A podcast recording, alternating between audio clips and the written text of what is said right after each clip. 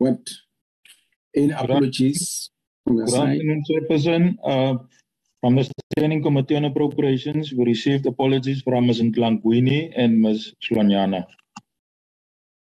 Uh, Thank, thank you, thank you very, thank you very much. Uh, Alan, is that, uh, Alan? Uh, Good afternoon, uh, Mr. Buthelezi. From the Standing Committee on Finance, we haven't received any apologies. Thank you. Thank you. Good, good afternoon. I, I know, uh, Honorable, uh, hello. Uh, I, I, I, Honorable Masanga, the Chair of the Standing Committee on Finance, um, is trying to, to, to, to, to connect. So it's, it's part of, of, of the meeting. We'll be co-chairing the, the meeting. Uh, Honorable Minister, I think uh, without uh, uh, the waste of time, uh, as I said, you are very much welcome, Deputy Minister, DG, and the whole National Treasury team. Uh, please take us through uh, what you'd like to share with us, obviously, with the budget yesterday. And, and then after that, we'll allow the oral members to interact with your presentation. Honorable Minister. Um, thank you, uh, Honorable Chair and honorable members. Thank you for this opportunity. We did uh, present yesterday the budget, and the team is going to take you through. Um, uh, there's a presentation which has been prepared, which Edgar will present. I just want to make some few observations to preface that presentation. And we have been operating under difficult times. Uh, but the fact that we've had a higher than expected revenue has been able to give us space, but not much space. Uh, I did indicate that we've also, in the adjustment estimate last year after the uh, KZN and, and, and, and Gauteng unrest came to parliament uh, and, and, and, and, took from some of the 182. Uh, we have also added in the current adjustment estimate another 7 billion uh, to support Sasria in line with uh, um, we make the point that despite all of those things, we continue, and we've also uh, put some of the amounts in order to uh, reduce the deficit uh, uh, as part of our debt strategy. Uh, by and large, as we've indicated, the budget is striking that delicate balance of fiscal sustainability, e- economic growth, and supporting lives and, and, and support and income support. That's the delicate balance. It also attempts to strengthen the fight against crime, uh, against crime. Um, and we've highlighted some of those uh, 87%, um, 8.7 billion uh, to the police, 1 billion to the Department of Justice, and and the chief office of the chief justice. We we are also saying almost 60%, which is 59 point of non-interest spending, is going through the social wage number of areas covered in order yeah, to deal with the needs of poor people and vulnerable. On the tax side, we've, as part of supporting the, in, the economy, we're providing relief uh, to, to taxpayers in general, including uh, company in, in tax. Having done all of these things, we continue to uh, restore the health of the of public finances. As I conclude, Mr. Chairperson, before I, Honorable Chairperson, before I hand over to the officials, to G and officials, I don't know whether DM will also make some point. We were preparing to put before Parliament um, uh, the procurement bill, which is an all-embracing, replacing entire procurement processes we have. However, two developments have taken place which impact on, on this, which we need to study uh, carefully before we can bring a, procurement bill before Parliament. That is, the first report of the Zondo Commission deals extens- extensively with the limits of the procurement system which we have. And last week, uh, we lost a, a, a court case uh, in the Constitutional Court. In the light of that, we want to take a look at the current procurement bill after studying those two new developments. But in the meantime, in the meantime, we will be putting across a new instructions which give flexibility and power to accounting officers, and that we intend to issue that instruction in the next 14 days. It enhances reporting requirements to national, provincial treasuries, and Auditor General. So those are the kind of issues. Oh, that's my opening short and remarks. Uh, I don't know whether DM DM is far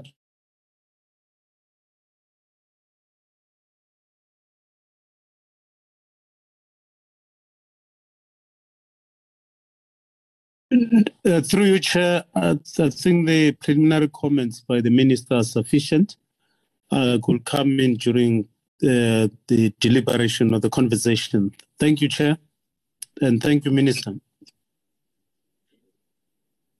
Thank you, thank you, Minister. Thank you, DM. Uh, uh, uh, Edgar will take us through.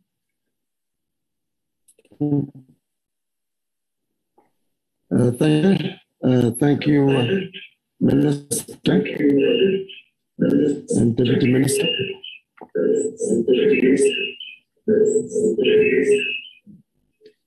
So some parts of the um, the presentation the minister has already covered, so that will help us save time um, as we go through the various slides. But just the slides, the slides were sent to the committee um, yesterday, so members, of course, uh, uh, would be able to go through them. But as minister has uh, also alluded to, the budget allocates an average of 59.4% of spending to the social wage to address poverty and unemployment and to support the economic recovery.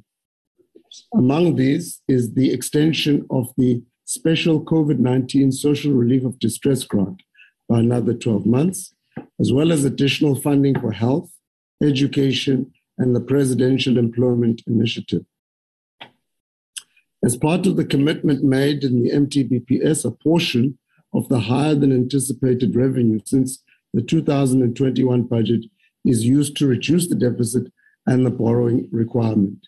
In Chapter 3 of the budget review, we indicate that between this year and the year in which a primary fiscal surplus is achieved, the split is about 55 45.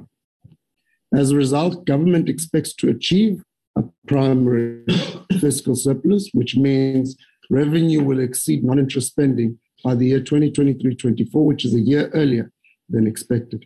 We consider this a major milestone in returning the public finances to a sustainable position. The minister has alluded to the tax measures and the tax relief in particular that uh, is part of this budget, which amounts to a net uh, 5.2 billion rands in tax relief to assist with economic recovery and to help poor and working families uh, by providing respite in particular from high fuel taxes, as well as uh, boosting the employment tax incentive. Government also intends to secure the benefits in this regard by working towards a more effect, effective fiscal anchor in the outer years. The medium term growth outlook has improved. National Treasury projects real economic growth of 2.1% in 2022. However, this improvement is quite moderate. In fact, it's quite um, subdued um, as the economy will return to pre pandemic produ- production levels, but the average growth rates will be insufficient by themselves to uh, achieve a reduction in poverty and unemployment. A more rapid implementation of economic reforms, complemented by fiscal consolidation, is necessary to ease investor concerns, support faster economic recovery, and higher levels of economic growth over the long term. We also reflect in the budget on the risks to the outlook, which are significant. Turning to the outlook itself, new restrictions due to the resurgence of COVID 19 infections towards the end of last year, along with elevated inflation, earlier withdrawal of monetary accommodation, as well as changes in fiscal support in the US and troubled real estate challenges, uh, uh, real estate challenges in China have reduced the uh, growth projections for the global economy. These, of course, are the two largest economies in the world. And so they have a significant impact. This slide shows the global economic outlook for various uh, major advanced and emerging market economies around the world, as well as the growth for two of Africa, sub-Saharan Africa's largest economies, Nigeria and South Africa. With respect to South Africa, the National Treasury projects real economic growth of 4.8% for the 2021 calendar year and a projection of 2.1% real growth in 2022. As I've indicated, over the medium term, real GDP growth will moderate to around 1.8% on average. In 2021, there were various events that affected the trajectory of growth. These included public violence in July, as well as the continuing challenge of inadequate electricity supply, in other words, load shedding. Over the medium term, risks to the domestic outlook include new variants of COVID 19, which could lead to new waves of infections, as well as continued um, usage of uh, uh, restrictions on economic activity, continued interruptions in power supply, rising inflation and borrowing costs, as well as the emergence of sizable fiscal risks, which I will talk to in a minute. Going forward, Creating a durable and resilient economy is a critical objective and obligation of government and for the country. In the recent State of the Nation address, the president noted, quote, the key task of government is to create conditions that will enable the private sector, both big and small, to emerge, to grow, to access new markets, and to create new products and to hire more employees. Reforms that promote growth and employment are needed to build on the recovery. These include stimulating demand through investment in infrastructure, which I'll talk to as well, employment programs, tax incentives, and social transfers that boost household consumption. Thirdly, easing the skills constraint. And finally, modernizing network industries to support an increase in the economy's productive capacity. Work is underway to expedite approvals required to register embedded electricity generation plants, review the policy framework, and process processes for work visas, uh, and, and, to complete the analog to digital migration and auction uh, spectrum, as well as clear the backlog of water use licenses.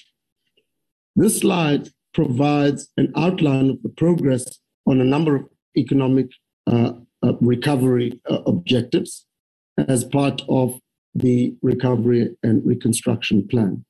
I'm not going to go through all of this, these details, as of course they were provided as part of the submission yesterday, as well as a very detailed outline that's part of chapter two of the budget review.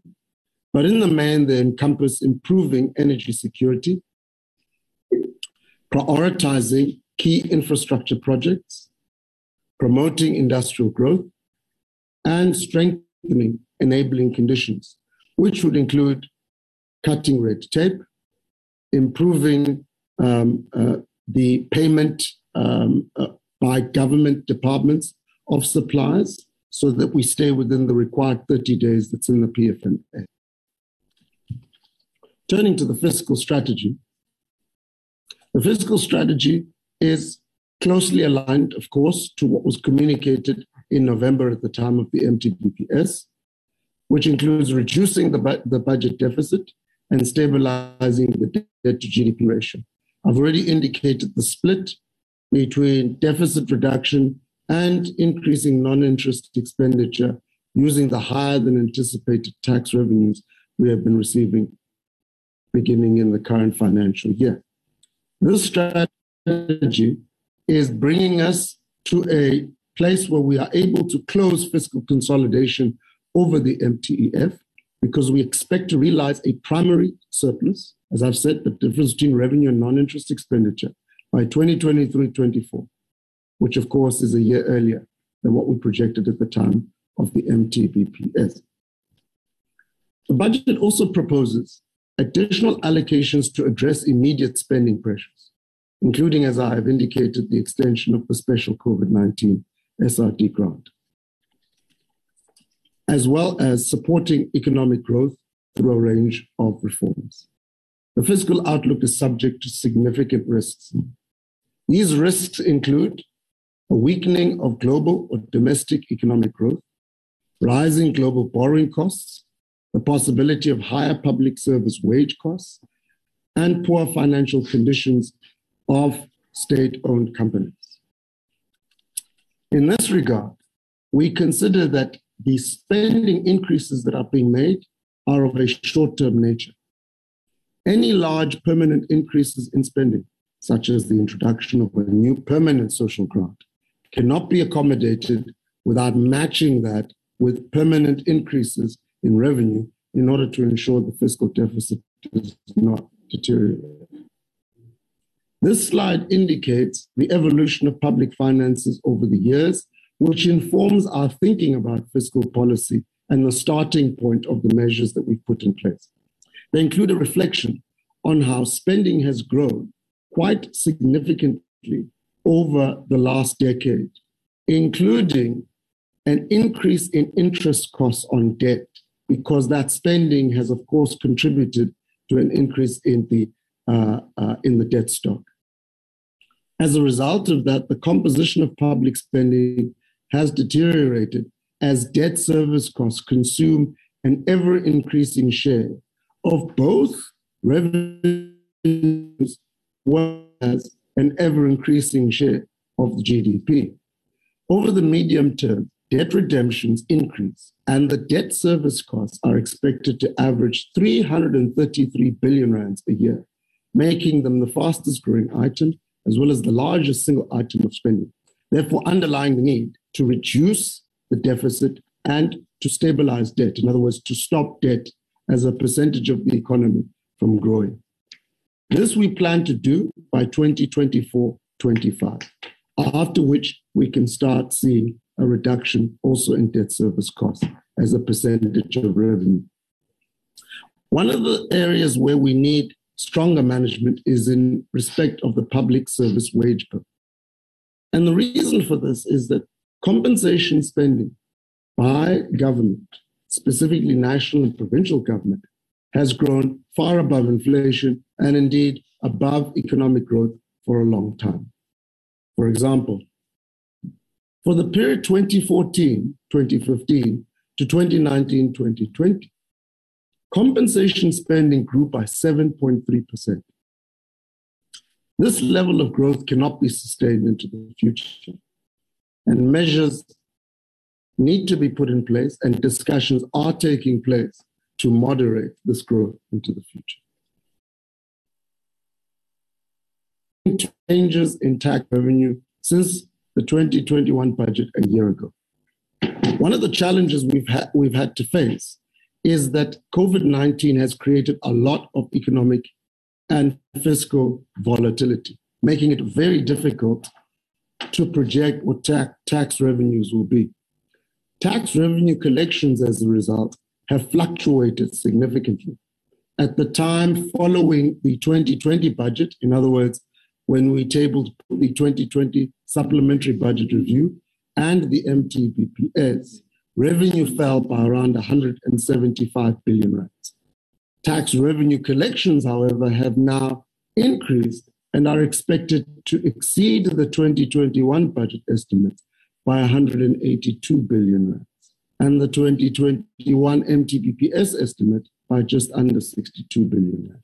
The upward revision reflects improvements in corporate and personal income taxes, value added tax, fuel levies, customs duties, and certain excise duties.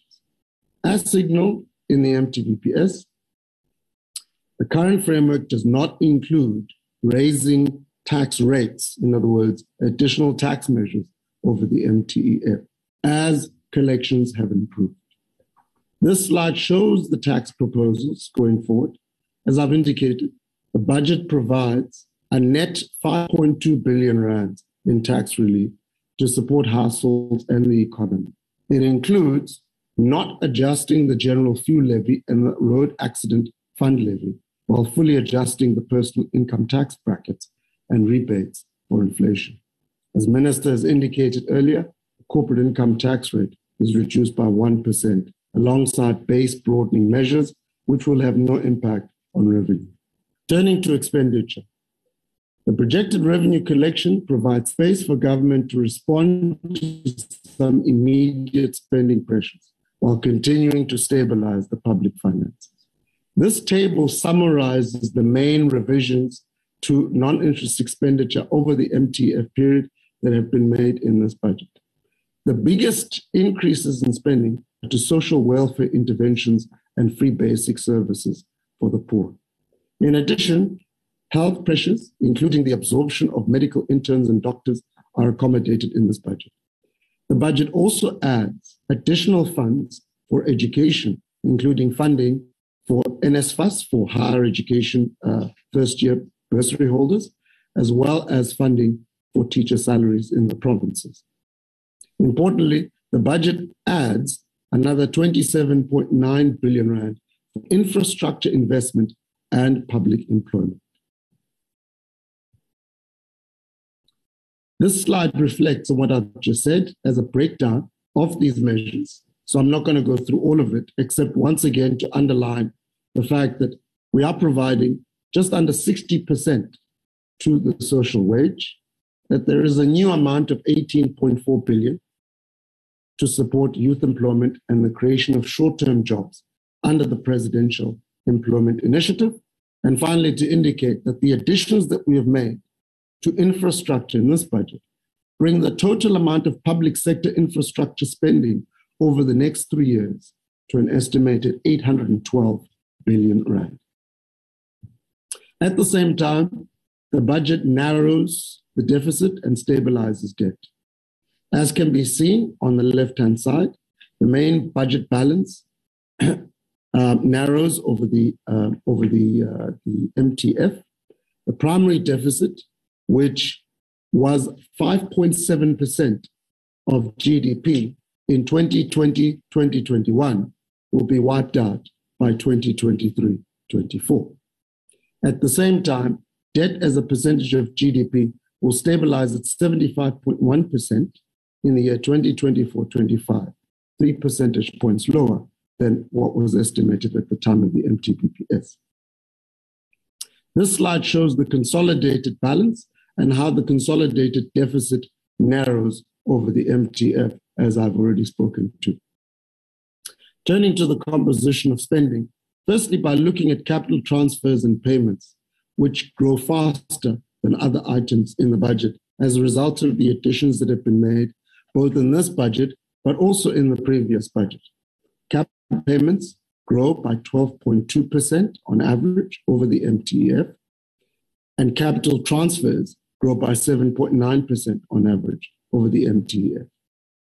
However, the key concern is that interest also grows in double digits, as I've indicated earlier.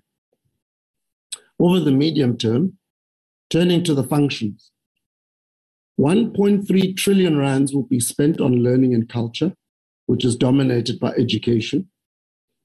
1 trillion will be spent on social development, which of course is mostly the social grants. Health will receive 760, 764 billion rands, while community development uh, 755 billion rands.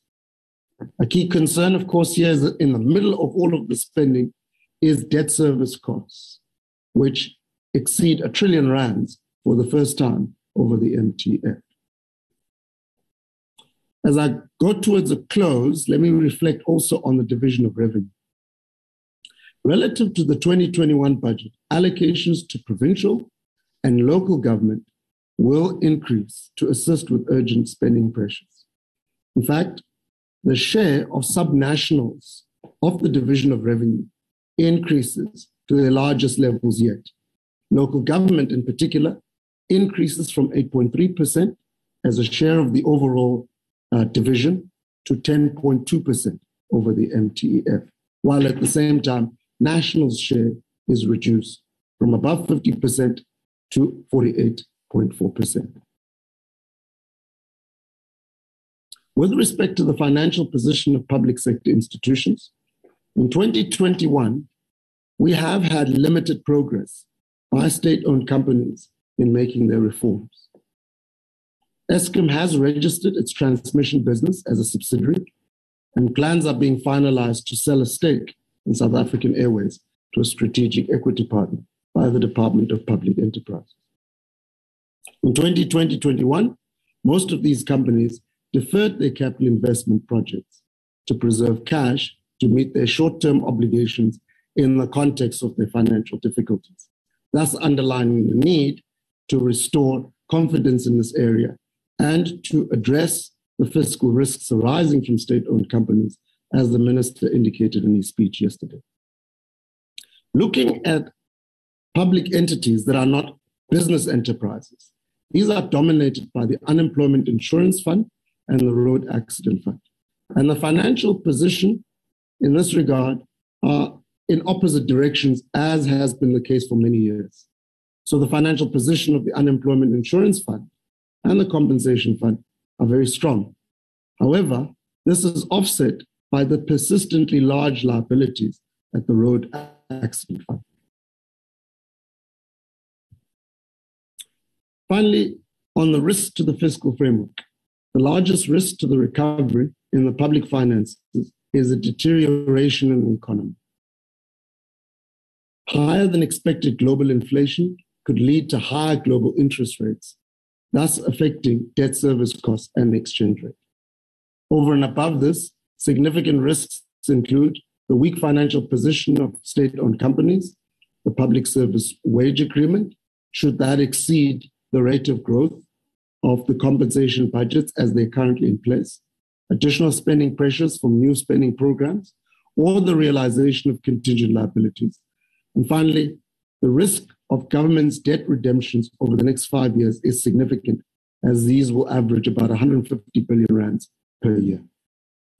In conclusion, global uncertainties and an uneven domestic recovery weigh on the economic outlook over the medium term. While the outlook for 2022 in particular has been revised upwards, there are persistent structural constraints that inhibit the pace of the recovery. Since the 2021 MTBPS, government's fiscal position has nevertheless improved as a result of higher than anticipated revenue. This revenue will be used on the one hand to alleviate short term spending pressures, and on the other hand to reduce the deficit. Government continues to reprioritize reallocate and review spending to meet policy priorities and improve efficiency. Government faces large spending pressures, as I have indicated in the previous slide. And finally, government is working on a sustainable long term approach to social protection consistent with government's broad development mandate and the need to ensure affordability. Thank you, Chair.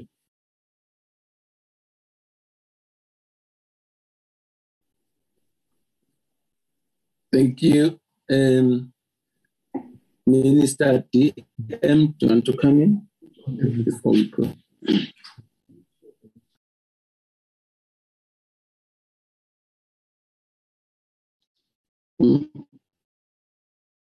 Minister Minister DM, do you want to come in or should we continue with our, with our agenda?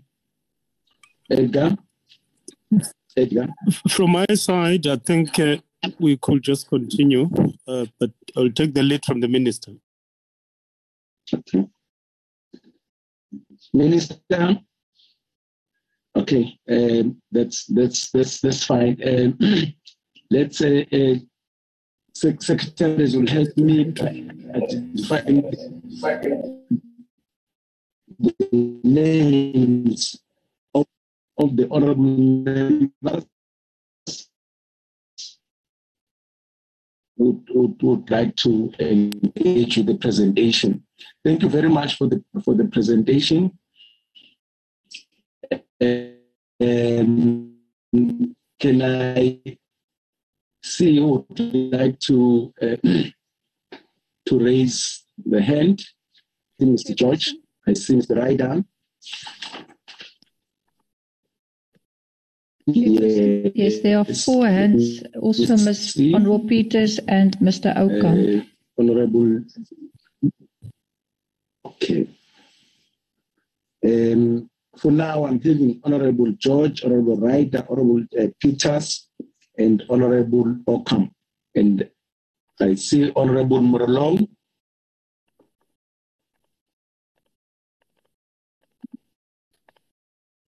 Anybody else, honorable members? As things stand now, I've got Honorable George, Honorable Ryder, Honorable Peters, Honorable Ockham, Honorable Morolong.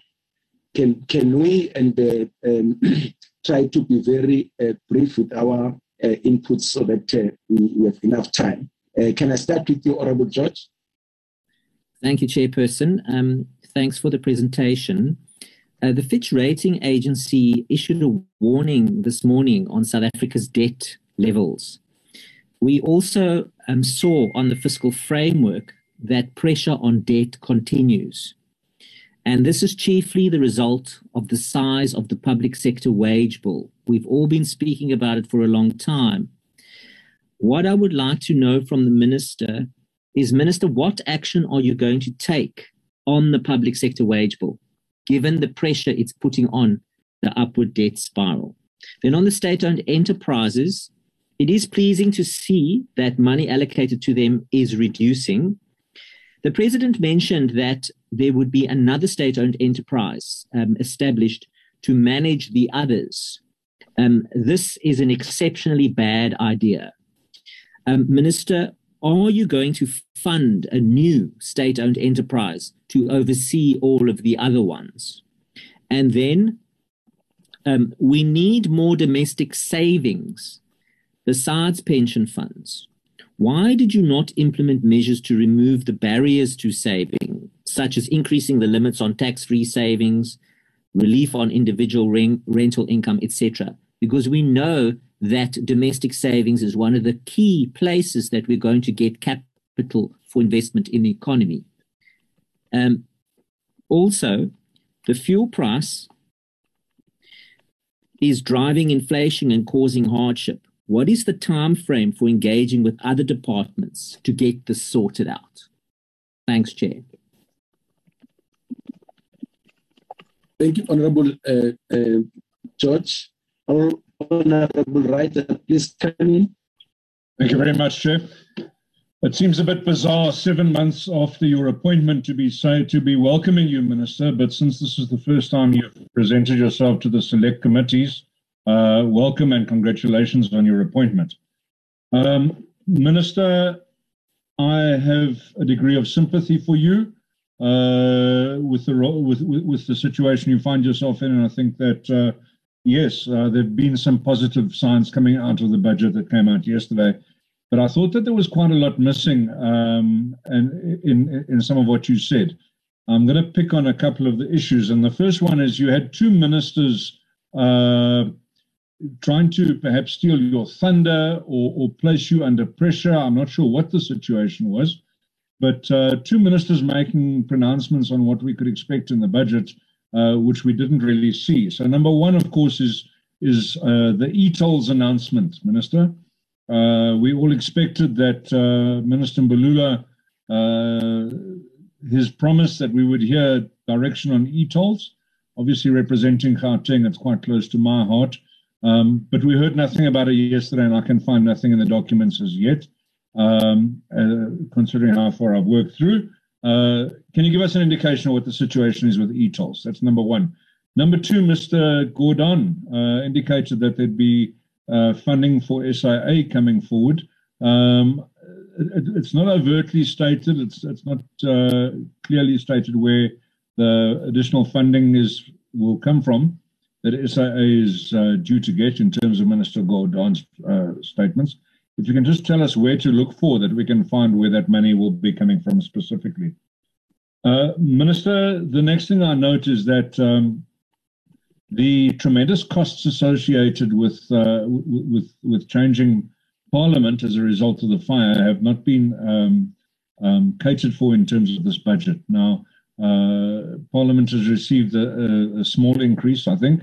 Uh, nothing to write home about, and certainly nothing that's going to enable the continued working of, of Parliament uh, while the uh, rebuilding of Parliament takes place, etc. So there's going to be two components to that, and the first part will be the um, the temporary housing of, of, of parliamentary processes, and the second part will be the actual rebuilding if you can give us an indication of where that money will be coming from. Uh, Minister, the next question relates to the budget review document. And on page 73 of that, uh, there's a comment that the school infrastructure backlogs grant is going to be kind of subsumed into the education infrastructure grant. Now, noting the underperformance of the backlog uh, infrastructure grant that, that that's happened over the years, and the fact that we've consistently had to repurpose money and, and move money in, in, in adjustment budgets because it hasn't been spent by the provinces, and the importance of actually spending that that, that money on improving um, uh, school infrastructure, specifically where there are pit latrines uh, and asbestos schools, etc.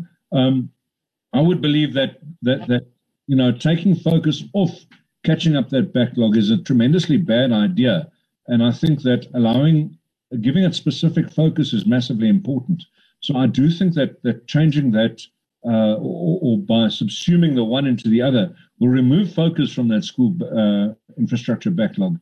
And I, I think that's a, a, a terribly bad idea um, to allow it to just disappear into a bigger uh, uh pot where it won't be noticed and we can't keep as tight control over it. My last question, Chairperson, relates to uh, the risk of scarcity on inflation. And we've all seen the backlogs uh, in the various ports uh, and the comments about the fact that, you know, not only is production down uh, internationally as a result of the, the, the, pandemic, but the fact is that ships can't get into South African harbors. Uh, two week delays getting into Cape Town, seven days uh, is considered good. And ships that are now bypassing Cape Town uh, which is creating scarcity uh, in in our shops. Um, and obviously, this is something that's pushing up inflation. Um, Minister, have you started to put pressure on your um, cabinet colleagues to make sure that they start performing um, and that they keep a, a, reasonable eye on the impacts that their actions and the actions of their departments and their entities have uh, on your department and, and your results? Thank you, Chair.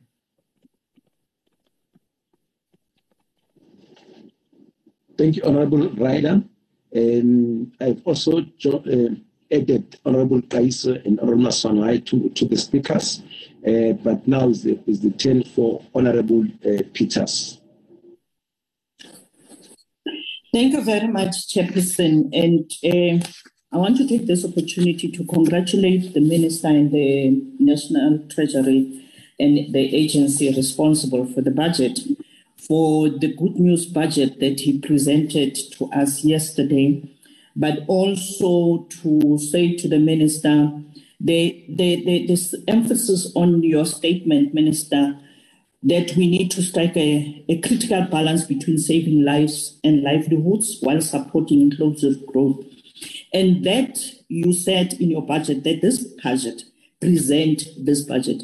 I mean this balance. I am really uh, uh, happy for that type of statement, Minister, because it means that we are focusing on the needs of our people, but also on trying to make it possible that even the workers can have something back in their pockets in terms of the uh, tax, uh, uh, income tax reductions that you have uh, announced, but also in terms of the extension of the SRD that you have announced and um, the grants increases that you have announced. It, it does really make one uh, see that uh, this is truly a, a, a caring government. Uh, but, Minister, with regard to the extension of the SRD, I I don't know. In last year, we did in one of the committee meetings raise the issue related to whether, based on the submissions by COSATU and uh, mobi.com and others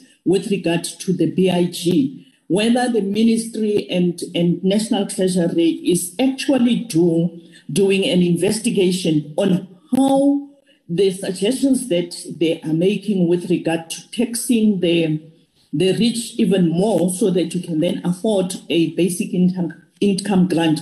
Because uh, minister the annual extensions uh, leaves uh, much to be desired. Because once it is known that uh, there is a grant and the grant is going to be sustained, it is possible that the, the administrative burden on SASSA, so to keep on getting people to reapply, as well as the challenges that the South African Post Office is facing, can be minimized because once an 18 year old applies, because they would no longer be under the child support grant or the other grants. Once they apply based on the availability of the resources, they will then be there up until they get a job and or the, the, the, the, the our uh, economy improves and they start businesses and all those, then they could then be able to be hived off or graduate out of the, the grant. I would believe, Minister, it's it's about time that uh, you through your tax reform type of uh, interventions, do a study of whether this is doable. And if it is doable, how much will it cost the fiscus and how long will we be able to sustain it? And, and, and maybe we can allow for that a, a process to unfold. Minister, the other thing is also with regard to bailing out the failing SOEs. How uh, long are we going to be able to enjoy this and be able to continue bailing one or the other? Last year again, and the year before, we requested National Treasury to give us a list of all the SOEs that has got a red flag that indicates that this is not going to be able to survive beyond a certain a, a number of years. The other thing with the SOEs is also the issues of the cost uh, uh, uh, to the to the fiscus for the administration of these SOEs. We don't seem to be getting value for money. Is it from a governance perspective or is it from the management environment? The other thing, Minister, that I wanted to find out from you is it correct that in South Africa, all our SOE um, management leadership does have the pets that are almost equal or even at times more than those of uh, ministers. Like, for example, an, a CEO having a, protectors, drivers, and all those type of uh, security that uh, he or she would be always accompanied by. If you look at the cost of administering the CEO's office, it, it is it's actually taking the bulk of the money. And the other thing, Minister, it's also painful as a member of SCOA as well as an alternate on SCOF that every time we hear of SOEs that are not able to pay salaries, or even uh, uh, of late, we have seen municipalities being in that particular uh, situation. Then, uh, Chairperson, the other thing that I wanted to ask the minister is that is, is this debt service cost that uh, uh, is always increasing, and you gave us an indication that it is averaging about 330 billion annually over the MTEF. Is this something that we can say we're working towards as a South a, a African government to, to be actually do good and get out of debt. When are we going to get out of debt? And especially the debt that we owe the international uh, um, institutions as well as the domestic, in particular the workers, because it is important that we truly get out of this uh, uh, uh, debt. The other thing, Minister, we will announce the issue of the turnaround plans of the SOCs. In the last five to 10 years, which of the SOCs have had their turnaround plans giving us a positive indication that they have been saved, they have been uh, uh, recovered. Uh, Chairperson, if I'm given another opportunity, I'll come back. Okay, so thank you. Uh, Honorable uh, Thank you, Honorable Chairperson. Uh, thank you for the opportunity and uh, welcome to you also, Minister.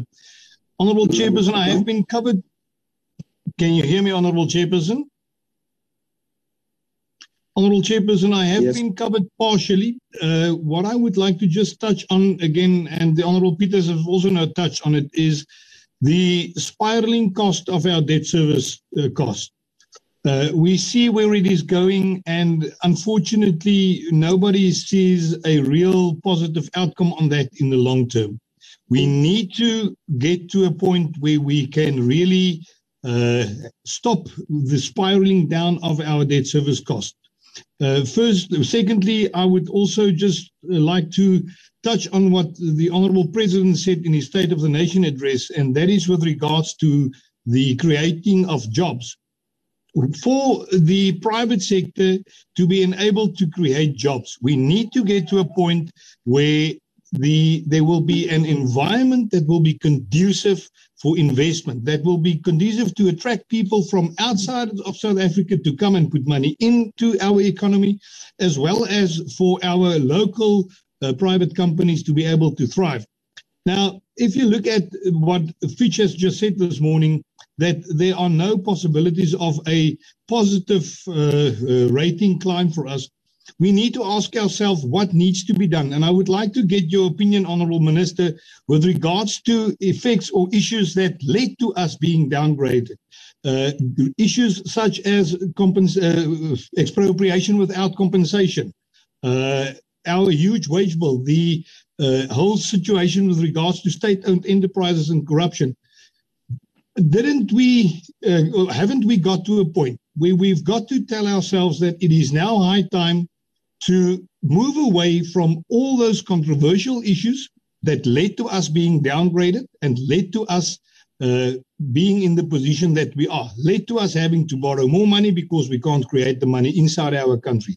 Isn't it high time that we abandon uh, issues like appropriation without compensation because nobody out there in the world that wants to come invest in South Africa wants to look at uh, policy issues like that from a governing party and then come in and uh, invest money into our country. I think for us to succeed, to succeed, it is high time that we move away from that. With regard to state-owned enterprises, I uh, want to congratulate you on the sentiment that we cannot give any more bailouts. Unfortunately, we saw these sentiments in the past from previous ministers, and then bailouts came or additional guarantees came. So uh, we would just like to get your opinion again on state-owned enterprises and the way forward. And then my question again, isn't privatization of these state-owned enterprises the way forward? A way in which those state-owned enterprises can get money invested into them, as well as a next level of skills that can be uh, used to help those state-owned enterprises coming out of their problems. I have been covered with regards to the uh, the the uh, labour bill. Uh, so from my side, Honourable Chairperson, that will be all for now. Thank you so much.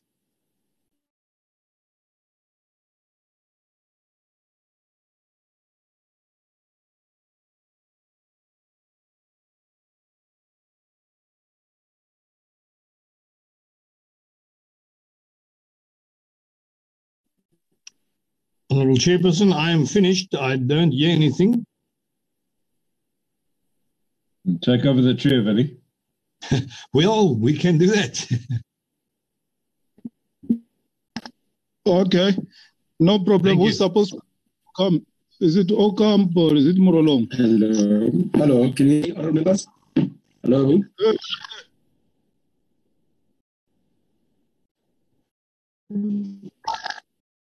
Shanga, are you there? Okay, okay. Hi. And then is, is now Honorable Morolong and then Honorable Kaiso. Well, thank you very much, uh, Chairperson, and uh, good afternoon to all the colleagues in the platform. Uh, let me uh, start by congratulating the Minister uh, on the successful delivery of his uh, first uh, maiden budget speech, or rather his maiden budget speech. Uh, let me also hasten to say, Chair, that I'm quite mindful of the fact that I have connectivity issues. And are some of the questions that may uh, that I may raise may have been dealt with by um, by other members. Uh, I just have a few brief questions, Chair. with respect to uh, tax revenues. Um, I'd like to know from the minister, uh, uh, minister, for how long do you expect our tax revenues uh, to be boosted by the commodities windfall? What is the uh, what is our plan uh, when the commodity cycle ends? well, the second question is with respect to the wage bill we'll note and we agree that uh, uh, there must be demonstrable effort to keep the wage bill under control. Uh, but the question is, and I know that much has been said through earlier presentations, but I want to know the practicalities thereof. How do we intend to deal with the public uh, sector wage bill? Uh, last year, we implemented the gratuity, uh, which was welcome. Uh, what is the plan for this? What what is the exact plan for this? Uh, um, and for more uh, of a medium term uh, plan. The, the the question, the other question is with regard to the universal basic income. Uh, I would want to find out what is the minister's uh, long term view on the universal basic income. if we can no longer fund it through the commodity cycle, where can we fund it from? Um, and the last question is what is the Treasury's view on the financing of a just transition as well as its impact on energy security, employment, and the cost of energy? Thank you very much, Chair.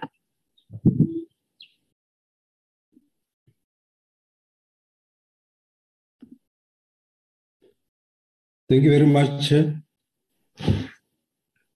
And yes, over to you, Kaiso. Thank, thank you, Almurulong. Robert Kaiso, please come. Okay.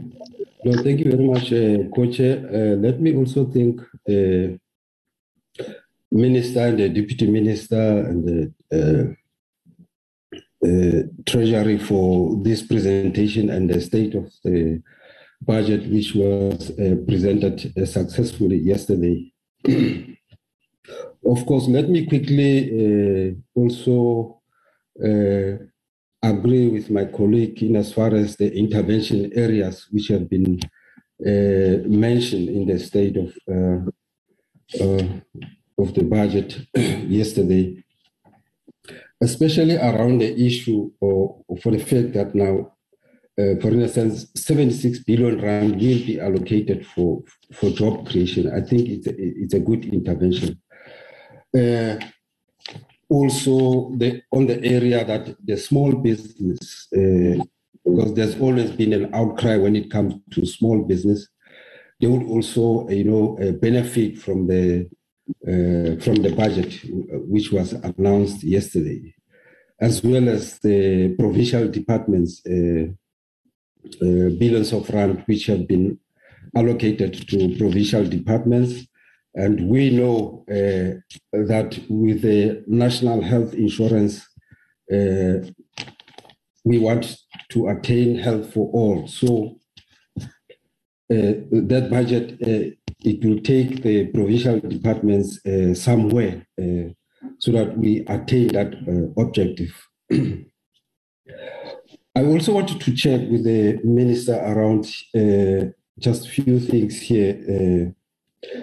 Firstly, is the issue on the uh, state-owned uh, companies, uh, uh, because there's been a mention that now uh, some of the state-owned companies will be rationalized and, and some will, will not be retained. So maybe just to unpack which ones are going to be rationalized and which ones are, are going to be retained. Uh, because, uh, you know, the, the, the state owned enterprise plays a pivotal role in as far as uh, uh, building a, a democratic developmental state. So it will be good to, you know, uh, to ensure the survival of this uh, alien state-owned uh, enterprises, so companies.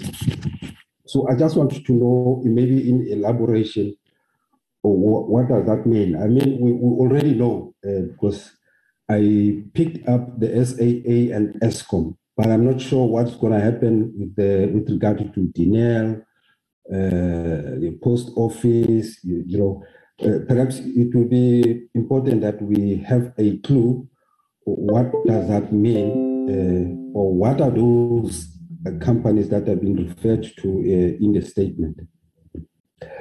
But one of the biggest challenge that we, uh, when it comes to you know uh, uh, money or, or, or, it's an issue on, on, on spending or lack of spending. It, it is one of the biggest enemy I don't know. The Treasury has to, you know, redouble its effort uh, in as far as this uh, enemy is concerned, called lack of spending. Because if you look around, even the Auditor General's report uh, on the performance of our municipalities, one of the areas was, you know, uh, very serious issues around the issues of, you know, uh, lack of spending or, or irregularities and, you know, or unauthorized expenditures. So, so, so if if if if the same uh, approach is going to exist, we will still live by the same uh, enemy of lack of spending because lack of spending has resulted in a number of, you know, collapse of services, which was not supposed to be the case. So I think here Treasury needs to redouble its effort to fight that uh, that, that enemy. Now, I think it is also important that, uh, Minister, uh, we the issue on the social compact agreement, it is, you know, uh,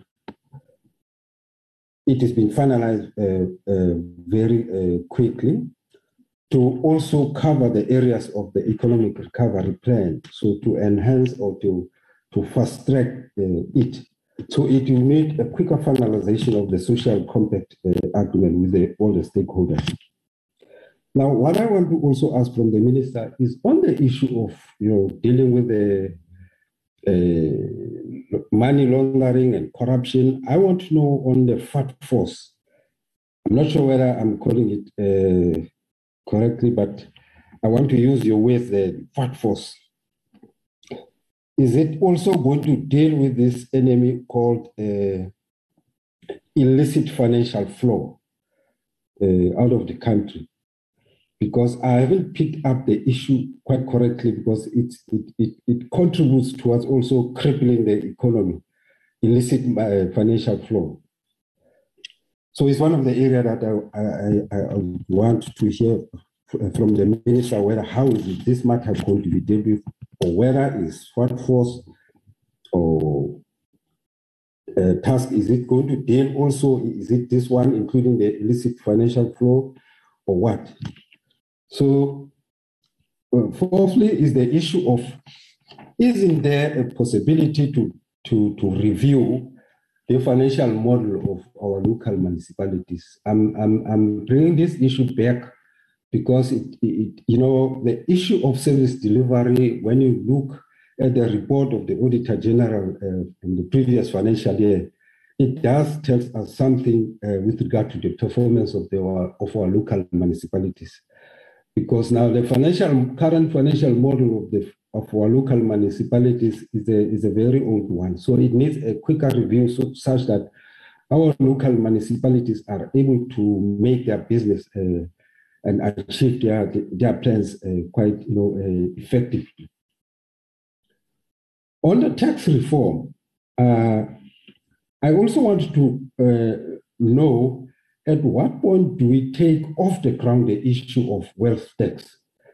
Because I mean, uh, we have talked of reference has been made on a number of you know, areas of tax reform, but I also want to bring this issue of wealth tax uh, because I, I think I, I, can believe it, it can take us a long way uh, in as you know in as far as uh, uh raising of revenue. And lastly, uh, Mr. Okam, I don't think because it's our policy that we must pursue expropriation of land without compensation. It's an issue that we can it, it, we will ever drop we will take forward that issue. It's a, it's a, it's a policy issue. So uh, I don't think I don't know how it comes uh, at this point. Uh, no, no, we can't drop it. Uh, forget about it, Mr. Okam. Thank you very much. Chair.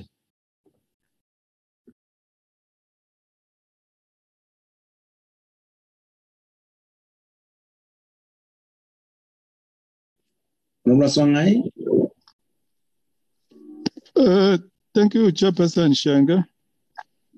Uh, thanks to members of the four committees present here. Uh, also want to uh, thank the Minister for presenting the uh, budget yesterday, which shows a positive trajectory and we should give credit when and when it is due. Um, that's very important because we can't always be hammering on the executive. And uh, even when there is something positive, we don't want to acknowledge. We must always find something negative. Uh, I, I, don't think that is correct.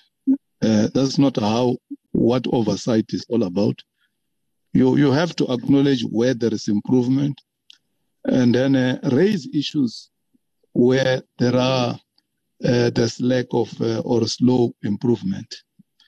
Um, uh, let's also welcome the deputy minister, the platform, and uh, uh, the DG and Treasury and SARS and officials from Parliament. let's welcome the increase on the revenue collection by plus 62 billion in the main coming from the mining sector. Uh, it's an area of strength which, uh, if more work is done in that direction, uh, more revenue uh, can be generated uh, from the mining sector. And um, an attempt to stabilize the debt. Uh, also, the 15 billion that has been allocated for small business loan guarantee uh, is a positive development. Uh, however, the accessibility of uh, loans that are earmarked for small businesses always remains a challenge. 2020, for instance, there were, I'm not sure whether they were called stimulus packages, I can't remember uh, uh, which uh, were announced by the president, and some of them had to be administered by the Department of Small Business. uh, you remember what happened. And uh, small businesses came to parliament complaining that they can't access uh, those guarantees and there are serious challenges. We hope that uh, uh, this 15 billion that the minister spoke about uh, will go a long way to reach out to a small business operator out there uh, uh, at Dimbaza, uh, Konkowa, Shayandima, uh, uh, uh, uh, in Amaskral, and many other areas where they are desperately needed. Um, so I think that's quite important. Uh, and please, indeed, as you have committed, Minister, pursue your discussions with Minister Mantashe on the fuel uh, uh, price. Uh, fuel is very expensive. And uh, as you have said, it has ignited uh, increase in the food inflation. And the poor can't be able to buy food. We have got people who go to bed hungry because of the affordability, uh, non-affordability of uh, food uh, on the shelves and uh, at the market. I just want to understand, Chairperson, the minister talks about a presidential youth initiative, but uh, not so long ago, I'm not sure whether it was 2018 or 19, the president launched another program called YES. Is it the same program uh, of years, or this is a new program. Uh, uh, let me get clarity what shape and form will it take to an extent that it will make a difference to the youth employment challenges, which is quite very, very high. And then next is, Minister, do we have an economic policy of this government? At some stage, we have GEAR 96 and so on and so on. But now, can you tell us what is the economic policy of government? At some stage, some two years back, Minister Mboweni was working on an inclusive economic policy. Where it was dropped, I can't tell. Uh, I know there is an economic recovery and reconstruction plan, but that is a plan. Do you, do you have a policy as a Minister of Finance that you can show us that this is the policy? Uh, moving towards conclusion, Shenge. The issue of SOEs, I think it will be wrong just to paint all uh, the SOEs with the same brush. Uh, there are those SOEs which are doing well. Not so long ago, I think it was on the 8th of February uh, this year, we received a report from National Treasury with uh, audit plans. And uh, if you remember, there are, there are quite many of them which have received unqualified and clean audit. So we can't say all SOEs.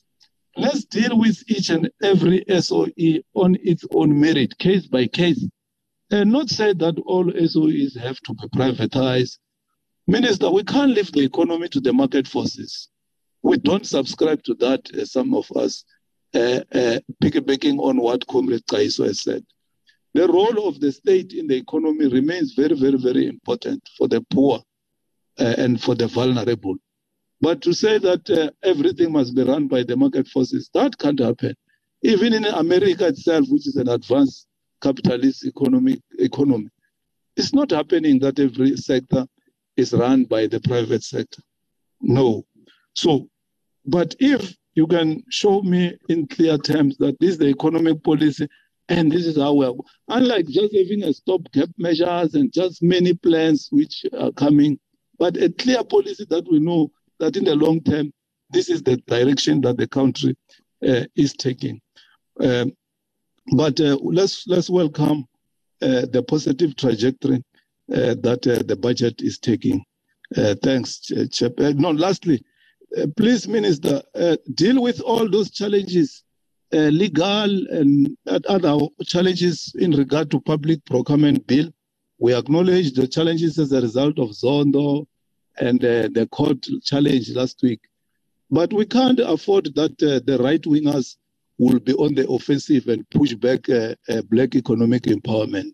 No, Minister. Uh, I, for one, I have been uh, I come from the ANC, which has been elected on the ticket of empowering the previously disadvantaged. So work on all those issues that you have raised. But the sooner this bill comes to Parliament, uh, the better. Thanks. Thank you, Honorable. I see uh, there's Honorable Vessels, Honorable PC, and Honorable Shivambu in that order, please. Honorable Vessels, please come. Thank you, Honorable Chairperson. Good afternoon, and thank you to the uh, department and the Minister for the presentation.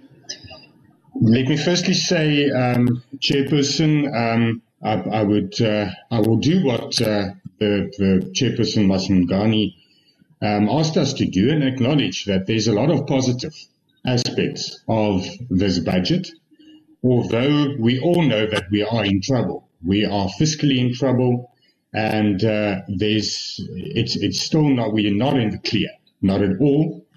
Uh, but we want to acknowledge the fact that uh, on that note of the positive aspects, the fact that there is the attitude to rather create a conducive environment for the private sector and for individuals for disposable income to spend money and to get the economy going and to create jobs by not increasing taxes.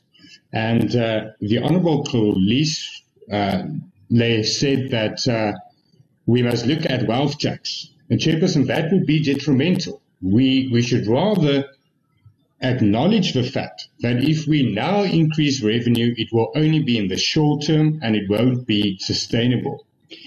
Chairperson, that being said, um, what worries me is the outstanding debt of government departments and state owned entities to our municipalities across the country. And I would like to know if there's any plan by National Treasury to try and address this issue because we're in a vicious cycle. Municipalities are struggling financially because government um, and national departments and provincial departments and state-owned entities owe them millions of rands. If you just look at the post office, it's it's really a big, big problem. Talking about the post office, and it was alluded to by a previous speaker, that uh, what is the position of the post office? Because uh, I asked a, a, question which I received an answer uh, to recently, which states that uh, just to landlords across the country, the post office owes 304 million rand.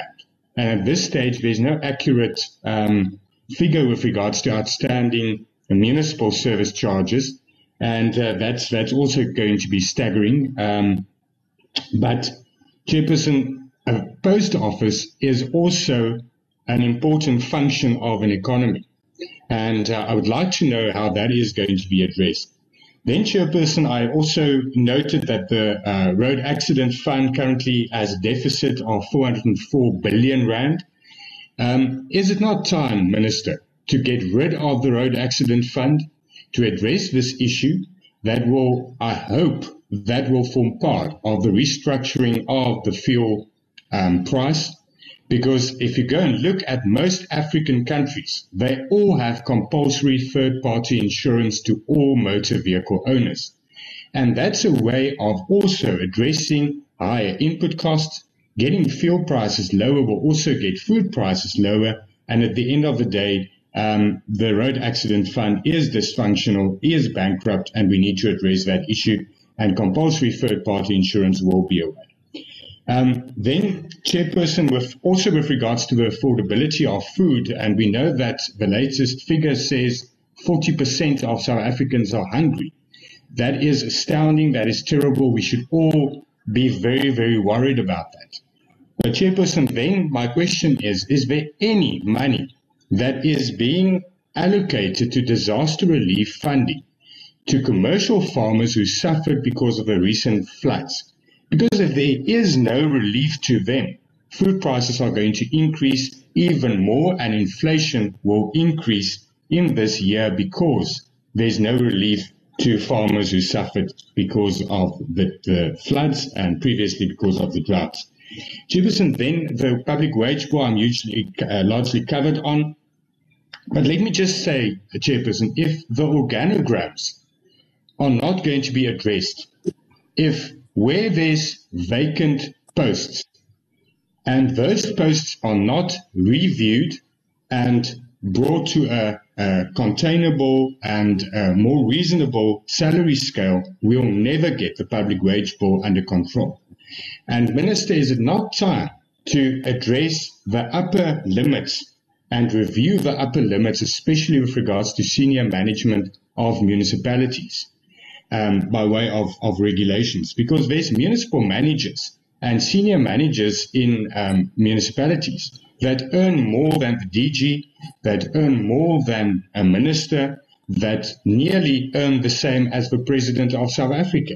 And that is uh, one of the biggest financial problems with regards to municipalities. And then also the political appointments that's currently taking place in uh, the offices of newly uh, elected mayors, speakers, MMCs. Uh, those appointments should also be contained because those salaries are extremely high and it puts a burden on the finances of the municipalities. Uh, thank you, Chairperson. Thank you, Honorable Wessels. Honorable Peace, please come in. Thank you very much, uh, Honorable Chairperson, um, and uh, greetings to the Minister, Deputy Minister, and uh, all the colleagues present, including the officials of uh, uh, Treasury. I must say, Chair, that uh, I welcome the, the presentation as well as the budget presented by the Minister yesterday. And I must say that it's a relief of some sort um, in some areas of our challenges that we are faced with on a daily basis. I also welcome, Chair, the, the increase on the bursary. Um, uh, that is welcomed. I think it is something that I think uh, we are quite aware that there are a number of young um, working class uh, youth that needs to be actually assisted by, by, by, by the state to access education. Now, the, the question I have, uh, Chair, are the following that uh, what are the regime uh, reforms of this budget policy? If the minister could uh, just uh, unpack that uh, so that we can see the acceleration of uh, the implementation of this particular budget. The other one, Chair, is the constraints, the structural constraints. How are we going to avoid these structural constraints of this a policy statement. I think it's it's very important. On the on the issues of the relief um, uh, uh, going to the poor, it's also welcome, Chair. But for how long are we going to have that? Is it for 12 months? Is it only for a short period of time, or is this just uh, um, a short-term measure to to to make sure that uh, South Africans are relieved from the uh, financial stresses that we have? The, the last one, Chair, is the, is the allocation of a, a, a, budget to, to, to the Department of Transport, particularly looking at PRASA. Our railway lines are, are, non-functional. We're in Gauteng, and I must say that, that we, are, we are very much stripped. Uh, we do not have, at the moment, as we speak, the working class is struggling to get to work. Uh, they're using taxis and buses which are a very expensive mode of transport for the people around around around our country. So I'm saying that uh, if the, the minister could allocate as to will this be sufficient allocation for, for, for us to have a, a, a, a railway line being installed back uh, in this financial year. The last one, Chair, is the the 350 what informs the minister and the team uh, of Treasury not to increase the 350 and keep it at 350 rather than at least giving it an increase to 400 or even 500 rand so that our people could also uh, be, be, be able to be assisted. Uh, I think uh, Chairperson Maswanganyi spoke about the, the expensive of fuels, and I think now the taxes that they're using um, are very expensive. And the post office, in most townships, you don't have post office. People have to go to the suburbs and uh, to get this money from the post office. That is another challenge that we have. with that, Chair, I want to thank you and the, and the team for inviting us as Gauteng. Thank you so much. Thank you, Honorable PC. Honorable Shivambu, it's your turn. No, thank you very much, uh, Chair. I just want to make some few observations in terms of the budget and the impulse on what they has transpired. So in 2020, government announced the an illusionary 500 billion as part of the response package to COVID-19, which included the 200 billion uh, loan guarantee scheme to businesses. There was an announcement now of an additional 15 billion. But we don't have a report as to, to what extent was one, the illusionary 5 billion, 500 billion was utilized, but two, as to how many people gained access to the 200 billion loan guarantee scheme? And what is the composition of those people? Who are these people who gained access? Even if you don't give us the names and, and surnames, you can give us a demographic breakdown of how many women, how many black people, and in which provinces we have gained access to that 200 billion. And already I hear people are celebrating the 15 billion before you give account of what was initially announced as an intervention. Maybe also should be given a report as to what has been the impact of this illusionary 500 billion uh, response, which was announced in 2020. And, and, and perhaps now it's a, the correct time to reflect on that and report on it much more significantly.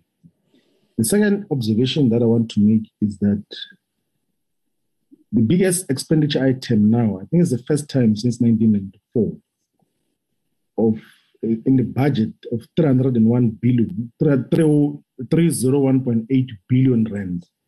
It's on debt service costs. What has been the, the impact of these debts that have been accumulating? Like we've been borrowing money. Like what has been the impact? What what have been the dividend of that? Because in the same period when this debt GDP ratio is increasing, where the money which we expend as the state, the biggest item is debt service cost. What has been the impact? Because the, in the same period, jobs have been lost. 2.1 million people who were working before are no longer working. And, and coupled with those that are entering the job market because of age and a variety of other aspects, we have got anything between 11 and 14 million people who are unemployed. What has been the impact of this thing that you're doing and you're celebrating and congratulating each other? This is a wonderful budget and all those things. What really is the content of what we are trying to do? Because the the the, the consequences are negative, and anyone who wants to suggest otherwise is not mm. being honest. Like National Treasury has been doing the same thing time and again, same budget framework and same projections in terms of what happens. But there is no impact on the ordinary lives of our people. The numbers are showing that, the poverty is deepening, the levels of unemployment is, is increasing. There is no energy security.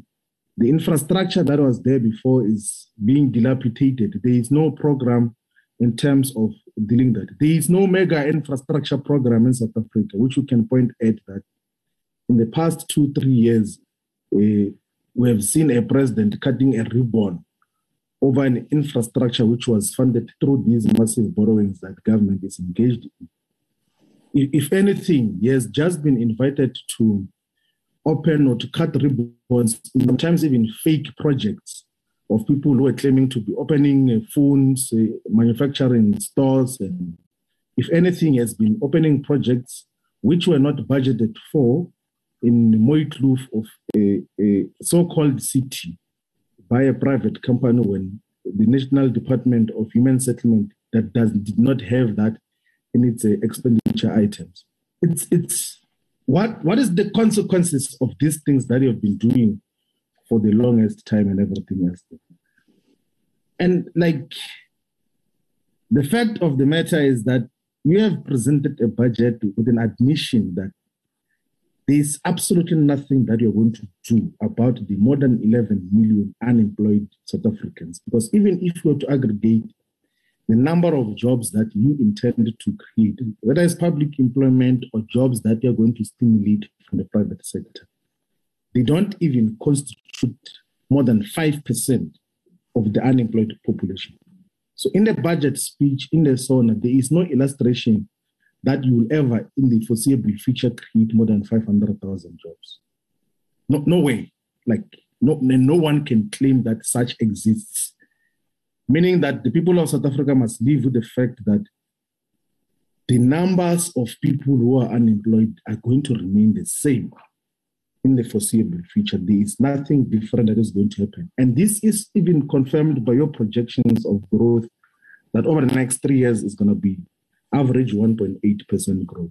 And you know that when you count the number of people who like increase the population, population uh, growth in South Africa, that 1.8 growth will, in when you then deduct it to per capita growth, will be almost nothing, if not negative, in the manner that it is, because our population has been growing at average 1.4% a uh, year on year. So, so this this growth is not helping anything. There is no direction. So, to to, to pretend otherwise is is fundamentally misleading in terms of uh, what what what should happen.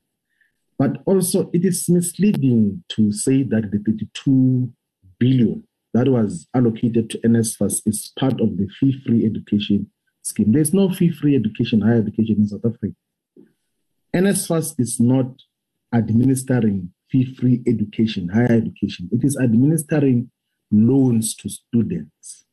And in some instances, expect them to make their own contributions of registration fees, of residencies, of accommodation, and a variety of other things.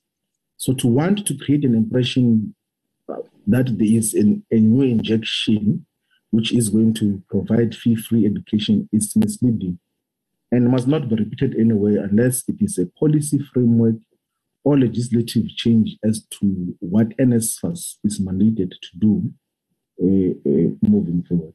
The other issue that I want to talk to is the issue of the state-owned bank. We had made some progress, at least in the committee deliberations. We even said to the National Treasury that they must give us a clear roadmap on how Uh, the shares that the South African Reserve Bank has in the, or have in the African bank should be disposed towards the direction of the of the state and perhaps with the thought of consolidating the assets of the post bank and then creating a state-owned bank. There's silence about it.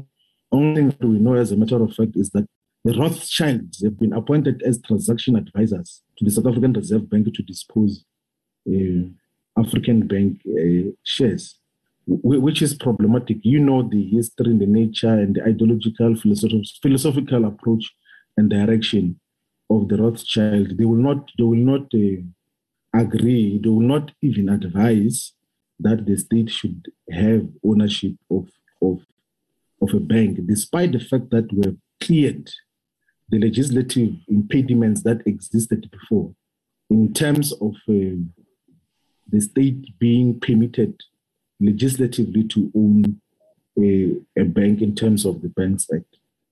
That is one of the issues that have to be dealt with. Maybe we must still demand a report as to how far are we with creation of a state-owned bank and what is the process thus far and how do we move in, in that regard. The other issue that I want to talk to is the role of the public investment corporation. What are the exact programs and activities that the PIC is going to be engaged in to stimulate economic activity, to drive mega projects in South Africa, which will create jobs, but also will uh, develop the productive forces?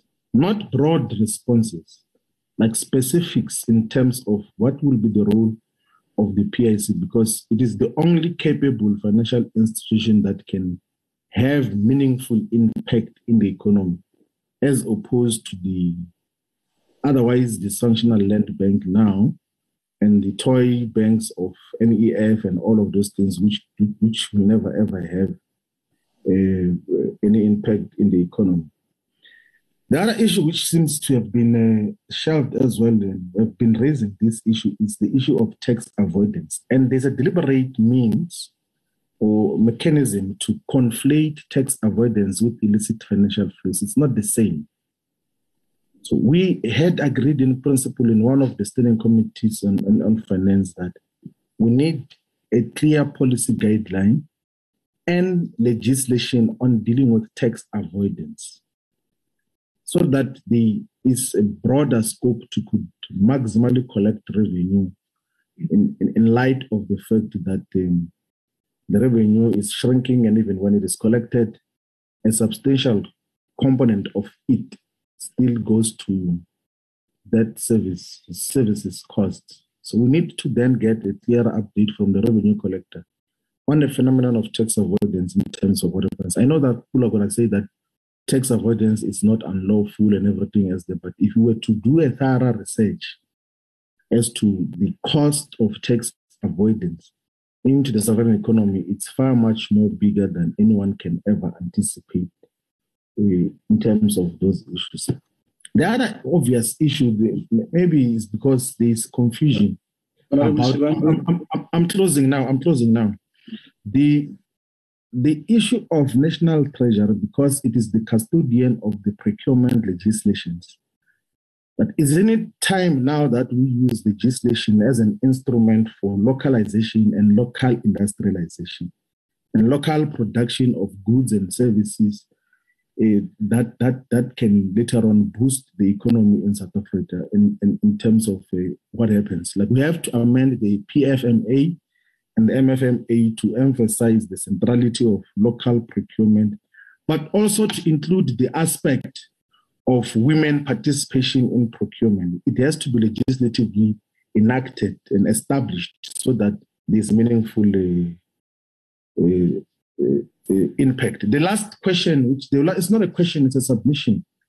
I think that South Africa has to look into developmental partnerships that define the fastest growing economies in the African continent. So if you were to check the developmental partnerships that Egypt has entered into, that Tanzania has entered into, that Ethiopia, Ethiopia has been growing at average 10% for the past 10 years.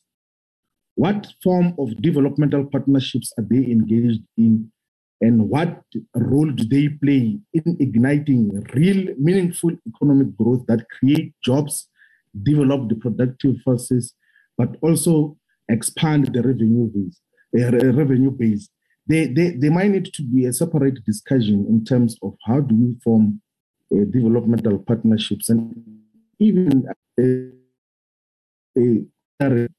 role that uh, China is playing in terms of the, the Belt and Road Initiative in, in massive mega infrastructure programs that are taking place in the entire African continent. There's 12 projects in Tanzania, a lot of projects in uh, Kenya, a lot of projects in Ethiopia, in Egypt, in Morocco, virtually every space is meaningful impact on the economy. Not this thing that we are doing of going to take loans from the World Bank and the IMF and all sorts of unsavory financial institutions which direct your con- the content of your policy framework, and that money doesn't have impact. You cannot point at anything that has been a consequence of uh, the interventions by the, the, the, the, loans that you have taken from the World Bank and the IMF and these other financial institutions.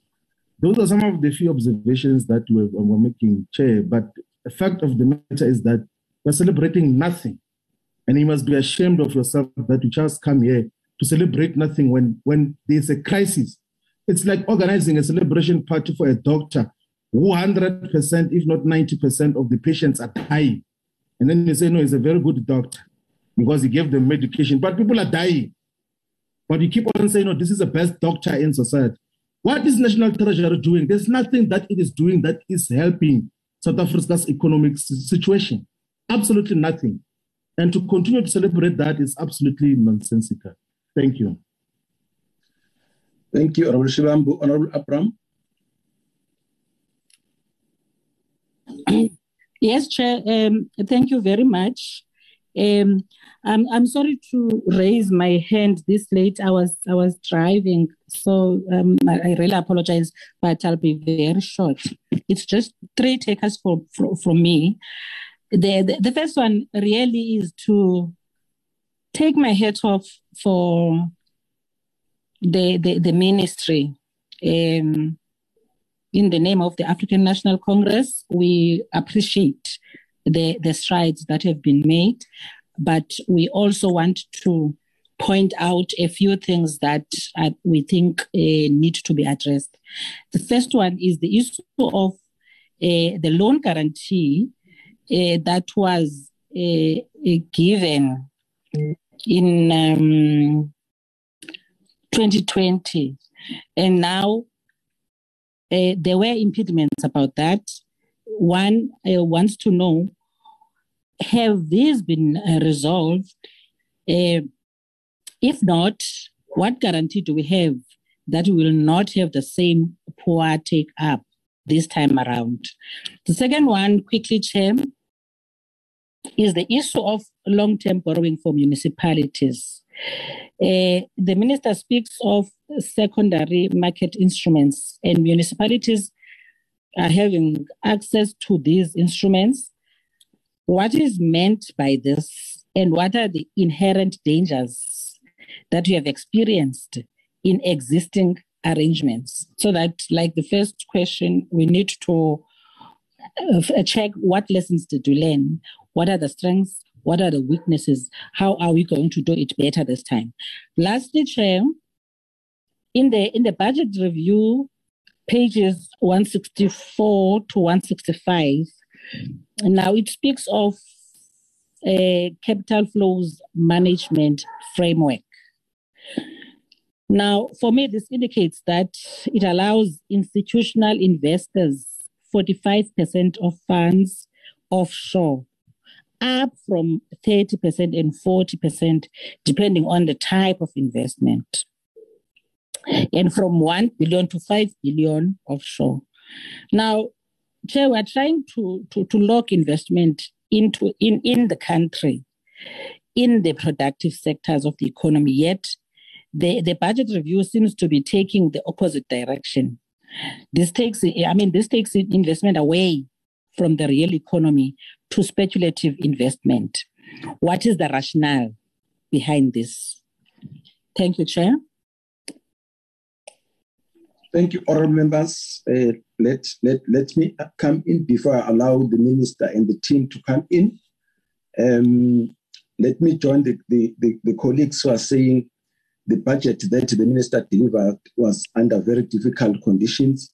Uh, we all know that we are coming from COVID with the uh, industries uh, closing, closing, a lot of unemployment, people losing their jobs, and so on. And the fact that we are able to get a better than anticipated revenue, I think it's a, it's a definitely a welcome development. Also, welcome the fact that uh, um, um, we're able to uh, to maintain expenditure just less than 60% going to the social wage, ensuring that uh, we, we, we take care of the most vulnerable sections of, of our population. The SRD grant uh, extension, it's, it's, it's, it's, it's, it's also welcome. And as we have always said, that the, the, this SRD grant it's, is a temporary measure. Would like to see uh, our people getting employment so that they can sustain themselves but under the, under the conditions, and we've had in, in, in our committees um, organizations and individuals coming to make their presentations praying for the extension of, of, of, of, of, of this grant. So that's, that's definitely a, a, a, a welcome development. Um, I think on the on the extension of the credit guarantee scheme, a, minister. I think there is a, a, a new uh, approach that we are taking, something that we have been saying from even the first quarter when only the banks were were identified as being the ones who are going to to to benefit from the scheme. And we said at that time, why are the DFIs left out? It's for a simple reason that uh, the, the DFIs understand the market of, of uh, uh, the, the, the, the financial and economically excluded people. And we, we continued with the credit guarantee scheme, although COSAT was, was, was, was, was, would come and also say the same thing. And some of the jobs that we lost at that time, I think we could have prevented it if we had uh, uh, uh, enlarged the net of institutions to provide this guarantee scheme. The, so the, even the provincial DFIs should be brought on board and on, on, on, on, on this scheme because, as you know, that only about 20% of, of the money was accessed. So that goes to the question which has been raised as to, apart from this, what, what else are you going to do to ensure that uh, this scheme is also uh, assessed by uh, the the many people, especially from rural areas and the, and the BE companies. We we are saying uh, we talk again about the, the payment of 30 days to the, service providers, providers to the departments and our institutions. We know, uh, Minister, that this is the song that we've been singing forever but it doesn't happen. So my question is, is how, what are you going to do differently?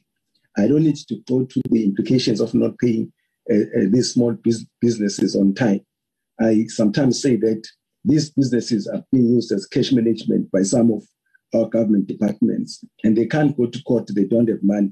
So what is it that we are going to do, to do different to ensure that they are being paid uh, on, on, on, on, on time? On time? Um, the the decrease of, of a, a company income tax from 28 to 27 percent. I just want to check uh, what is the hypothesis of the of the department when it comes to this, and has it been uh, uh, sold to or accepted by by the private sector? Uh, whatever hypothesis that you you you are you are having, you'll remember that when VAT was introduced which is a regressive tax, it was supposed to be temporary. So perhaps expectations from some of us was that if we need to tamper with any tax, uh, we'll, ta- we'll, we'll tamper with VAT before we go to the company income tax. Why I'm asking what is the hypothesis of this decrease in uh, in, in company income tax, it's perhaps one of the of, of, of the hypotheses that you may have is that they're going to reinvest uh, their profits. But you know that they have not been re- reinvesting. I saw one company which had made, which had made about 160% profit. Uh, only God knows how much of that is going to be reinvested.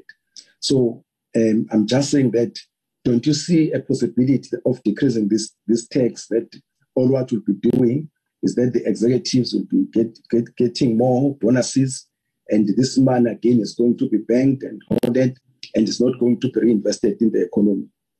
I think it gives us an opportunity, if you look at the, the consensus that the, the, the president uh, has, has, has, spoke about with uh, the private sector, with labor, uh, uh, government, and civil society.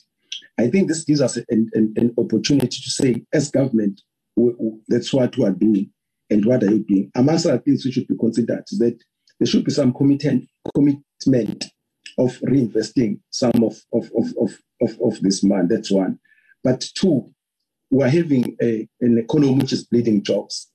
Shouldn't we, in the, our consensus seeking and negotiations with these uh, companies, try to call for some form of moratorium in, in, in, in this uh, um, in in in in, in um, culling the, the, the, jobs by the private sector for some for some few months and so on because um, the employment opportunities that government is creating, we find that we are creating jobs this side, and on the other side, people are losing their jobs. And in the process, they lose their houses, they lose their cars, and so on. I think uh, uh, government having moved like it has moved with company income tax, there should be concomitant uh, coming in of, of, of, of, the private sector. And lastly, um, um, Honorable Minister, um, the, so the, the, the rating agencies themselves have identified poverty and inequality as some risk, as a sovereign risk. Uh, and unfortunately, we see these um, indicators not improving. Uh, do we think that uh, with the steps that we are taking, we are going to be able to impact on that? And are we really measuring the, the, the progress or lack thereof that we are making, not after a year, perhaps even on a quarterly basis, so that we see uh, what should we do? Okay, I think uh, the one I think I would love to to to end with. It's well and good that now we're having this expenditure and it's going to all the departments. National Treasury would know very well that one of the things that have been raised uh, has been raised by uh, the, the committees is, is the question of lack of, of spending, uh, especially on, on, on, on CAPEX, both by, by uh, government departments and by uh, SOCs. What are we going to do differently to make sure that uh, from the word go, when we start on the 1st of, of April, governments are in a position to spend? Uh, honorable honorable minister will leave it to you and, and, and your team and you'll only bring back the meeting to us once you are you are you, you are done. So you indicate who's speaking and so on and we'll be listening. Thank you very much.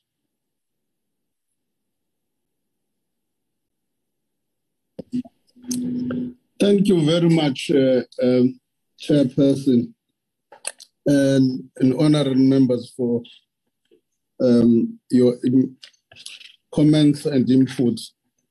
Uh, the the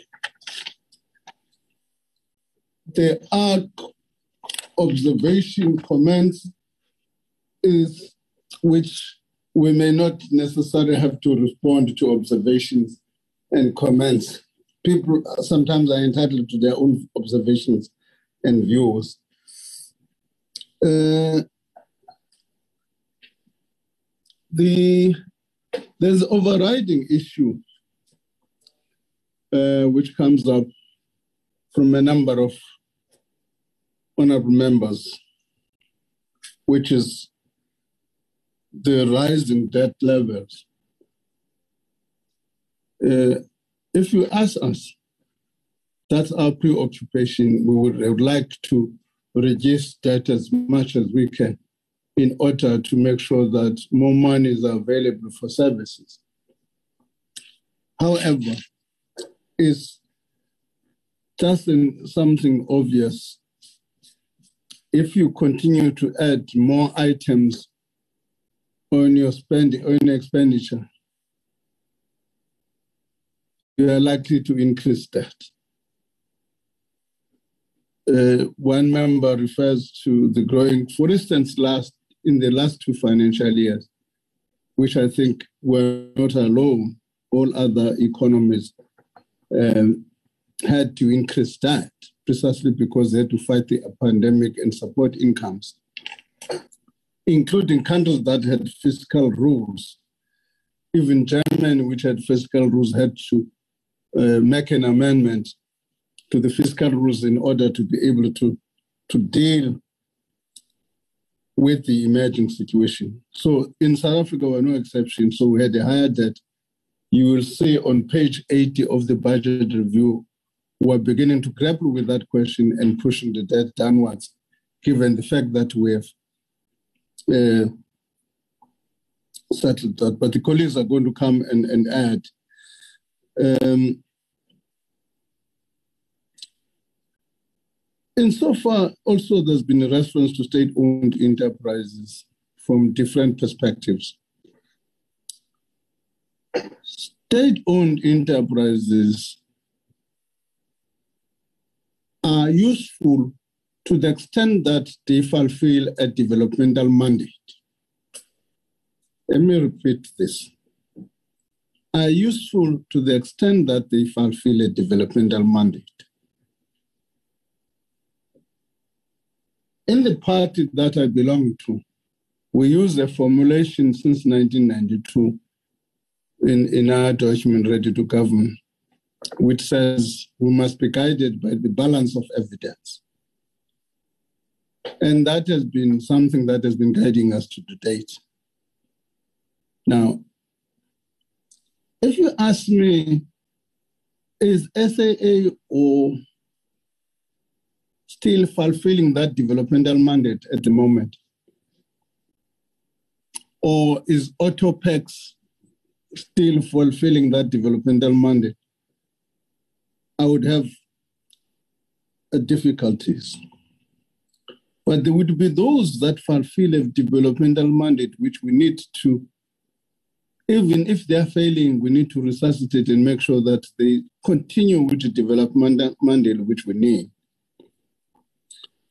So for me, that is an important point. The issue of domestic savings, we're not short of savings in South Africa. We, in fact, sit more than 6 trillion rand of savings in South Africa. The question, where is the uh, bulk of that going? So it, I get the, the sense that we, we the issue is not that we should not be incentivizing people to save. People are saving in, the, in different ways but the savings that we see are not, in most cases, are spent in the speculative way. Um, the fuel price, I indicated that the fuel price is a problem. More than 40% of what we pay is actually administered prices. Even the basic fuel price itself is not necessarily, even before you can add administered prices, is need to be looked into. That's work the teams, uh, uh, our teams are working on that. Uh, insofar as it holds, what I want to place on record is one issue. Uh, there are people who have argued, including OUTA for that matter, that we should uh, put uh, the price of e-toll on, on the fuel price. And I've said already 40% of the fuel prices are middle prices. If we add another 74 cents, which the calculation was made, we've made as treasury, that to compensate for this e-toll, we'll have to put another 74 cents on the petrol price. Massive, and this impact on, on the working class, which people are trying to save, is because through the normal e-toll, the taxes and buses were exempted. In this arrangement, in fact, we're putting a blunt instrument. By the way, even the uh, OUTA has written a letter uh, to me on the 1st of December asking me not to put uh, uh, the, this thing on the fuel price. So, what are, what are the implications? The implications we've got to look at different options. It is my considered opinion. I'm not saying the government position at the moment. The, the team, again, uh, Department of Transport, ourselves, and the Gauteng province uh, have put up a team uh, to look into how do we deal with this issue. And we'll make an announcement in due course. But the principle I want to put on the table is that whatever we do, in my view, we should not kill the principle of user pay. Um, SAA is not in the system um, is not in the budget at the moment. I'm aware of the statement referred to. Um, what I do know is that the Department of Public Enterprises made a submission of 2.7 billion uh, to National Treasury, and National Treasury Division of Asset and Liabilities is evaluating that submission. Further than that, there's nothing I can say. Uh, Parliament. We have not made any decision about any amount. We understand Parliament is a national asset. There's no doubt about that.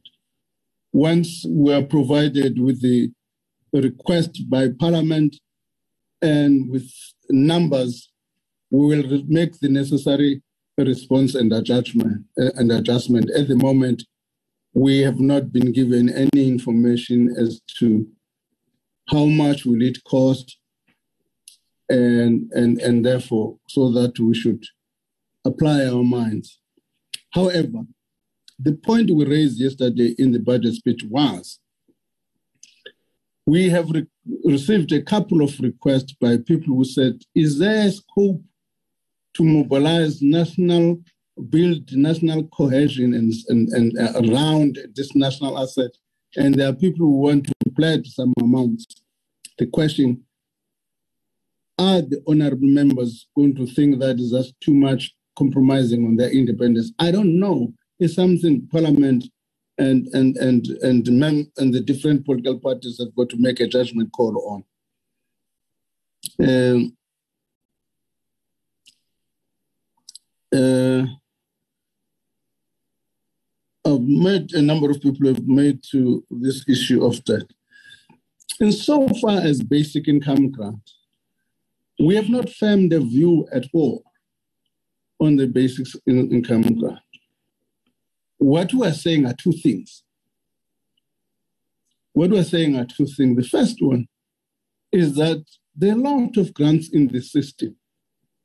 We simply pile a grant over each other and so on and so on. Our view, before we can talk about any grant, let's review the grant system as a whole and then saying what would be appropriate in our conditions. That's the first point we're making. The second point we're making is that if such a review leads to a, a, a, an increase higher than we're currently funding, therefore South Africans must be prepared to pay taxes. Now, it's quite important in, in the sense that most people say, okay, we need to increase this, we need to increase that, but uh, uh, we don't want to pay, we want others to pay. It doesn't work that way uh, when you say one tax. We must make this decision and know that the, it's a decision which is going to be biting on us because we'll have to pay the taxes uh, in order to support that. We must not say, no, no, increase it, but others must pay. It doesn't work that way. Uh, so I've answered a number of people who been asking. So this review we will be making, we hope that by the time we reach the medium-term budget policy statement, we would have canvassed a view in cabinet which we can place on the statement. Um, the issue of the of local government is broader, which we need to, to take this youth development and yes, all of these things to me, they look like the same. Um, um, um, colleagues that are around here will help me add it. I must make the point on inclusive growth. We've always maintained that uh, we should do an inclusive is an ideal thing we should be striving for. All our documents, no exception, including, by the way, the existing uh, uh, reconstruction and recovery plan is premised that a key fundamental objective must be an inclusive growth. The problem is, is at the level of implementation.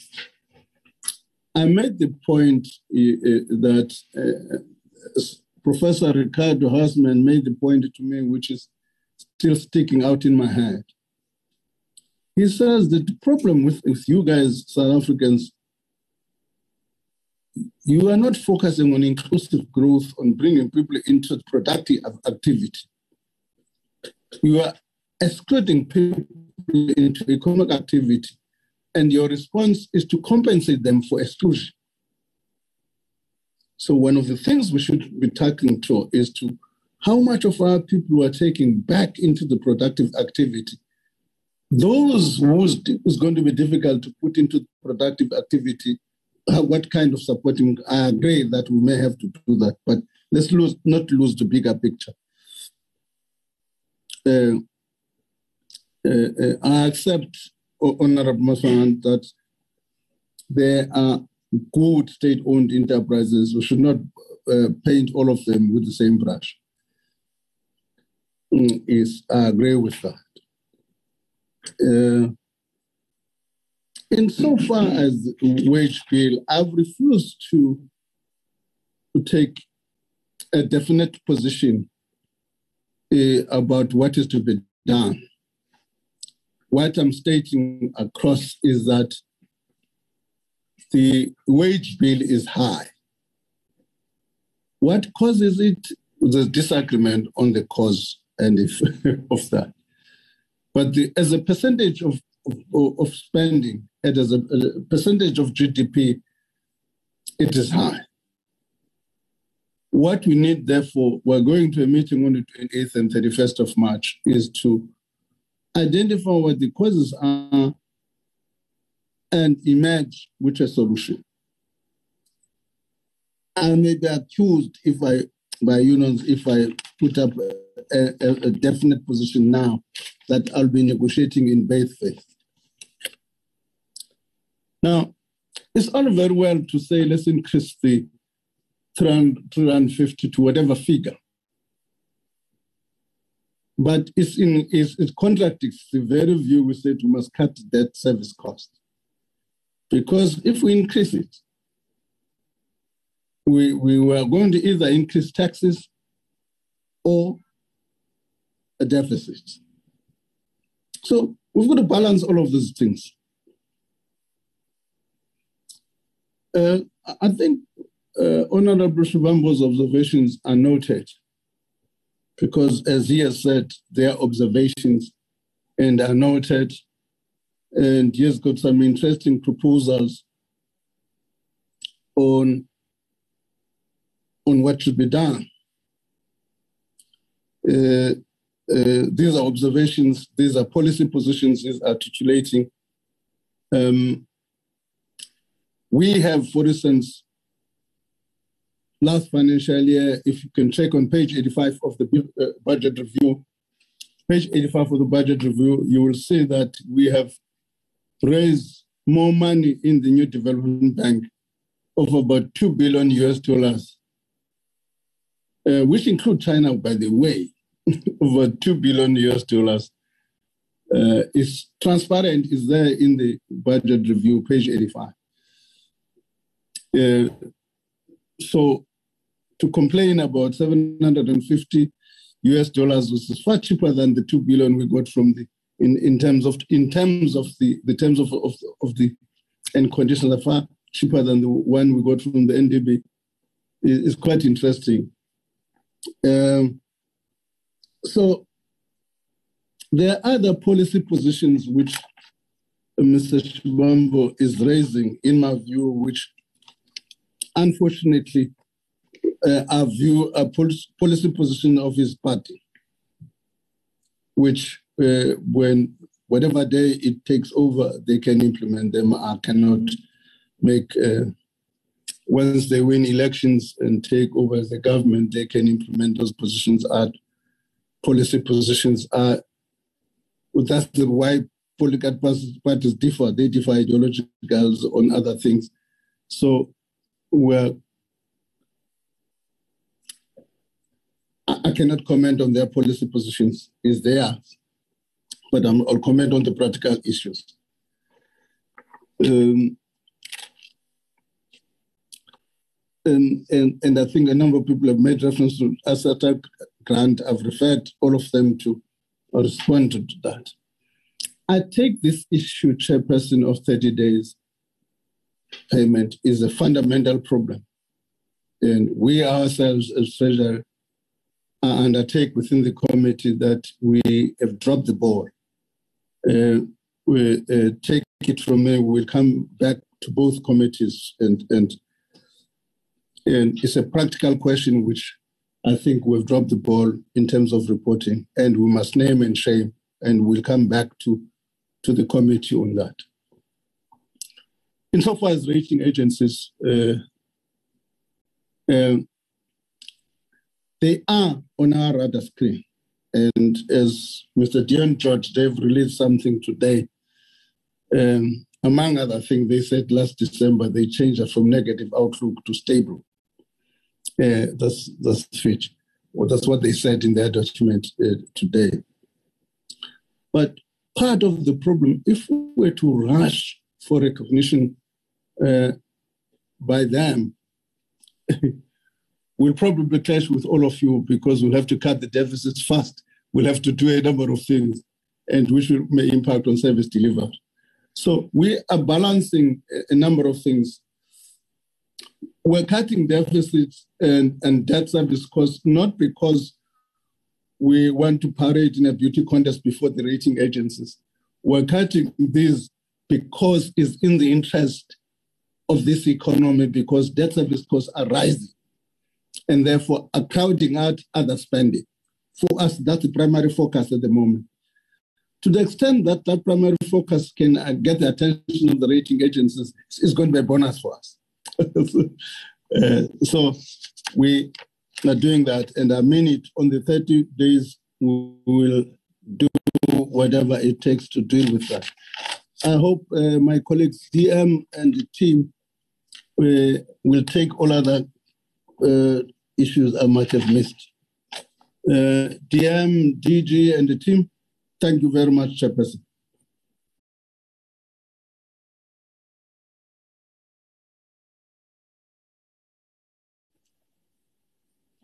Deputy Minister of Finance, are you coming in? Director General, are you coming in? Uh, yes, Chair. Um, I think the Minister has covered a couple of things that uh, uh, were raised by honorable members. And I'm certain that my colleagues, uh, um, the officials, will also add. There was a question about what do we do with the debt service cost, um, because they, indeed they are rising. The, the only way to reduce the debt service cost um, is simply to reduce the quantum of borrowing. Because as borrowers, that's the only thing that we can control. The people from whom we borrow money from, they determine how much we pay for what we have borrowed from them.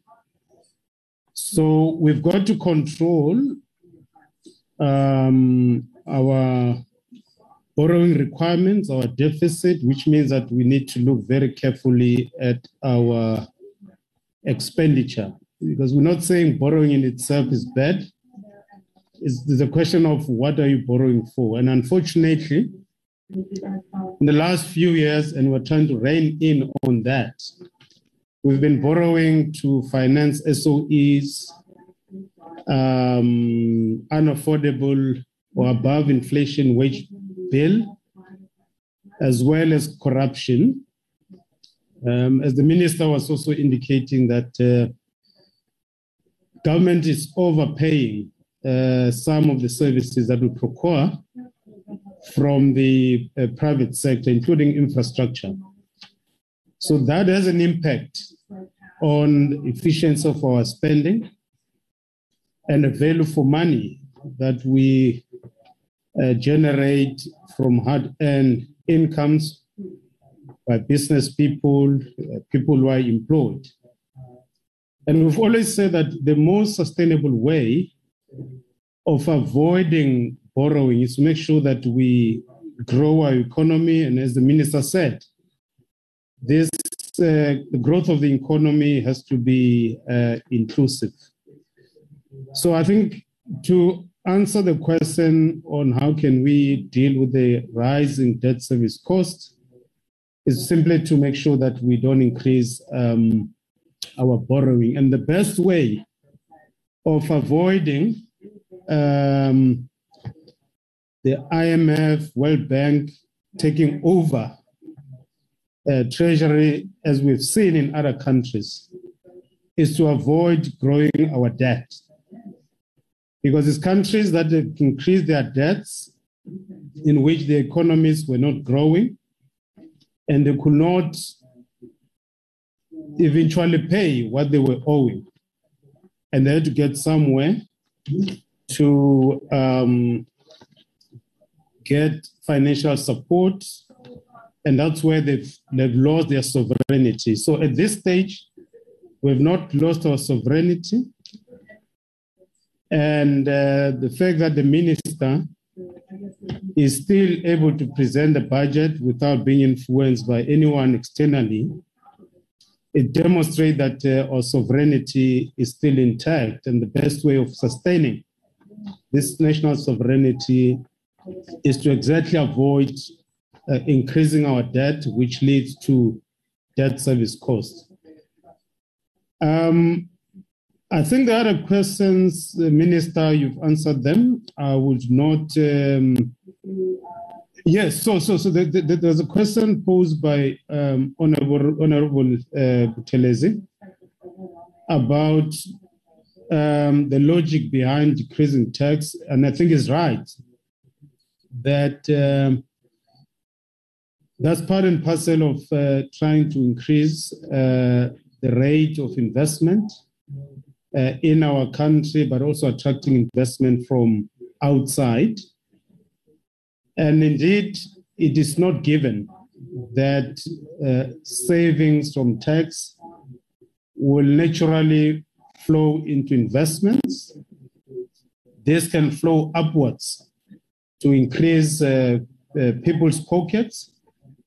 And therefore, it's important for us to have that conversation with social partners on how we can increase the rate of investment. And from our side as government, we've said that uh, to increase the rate of investment, we'll do our part, which includes um, undertaking all those structural reforms, which have lack of implementing of the structural reform, the supply of electricity, the supply of uh, good transport logistics, spectrum, skills, have been one of the major constraints for the private investment to come in.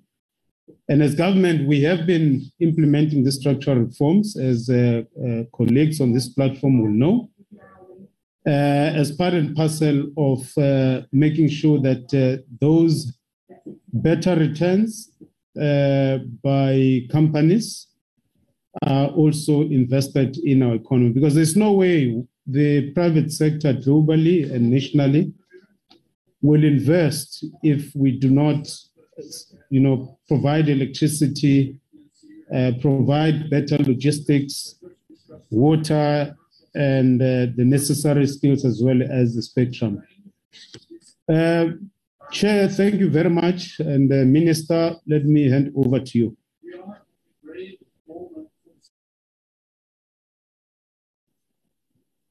Thanks, Deputy Minister. I'm, I'm here sitting with the Minister and colleagues.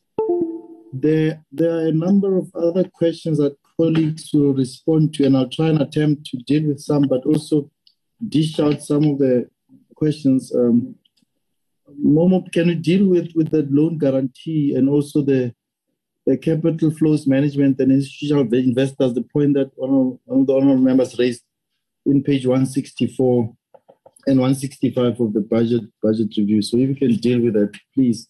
And also the FATF issue, Financial Action Task Force. It's it's FATF.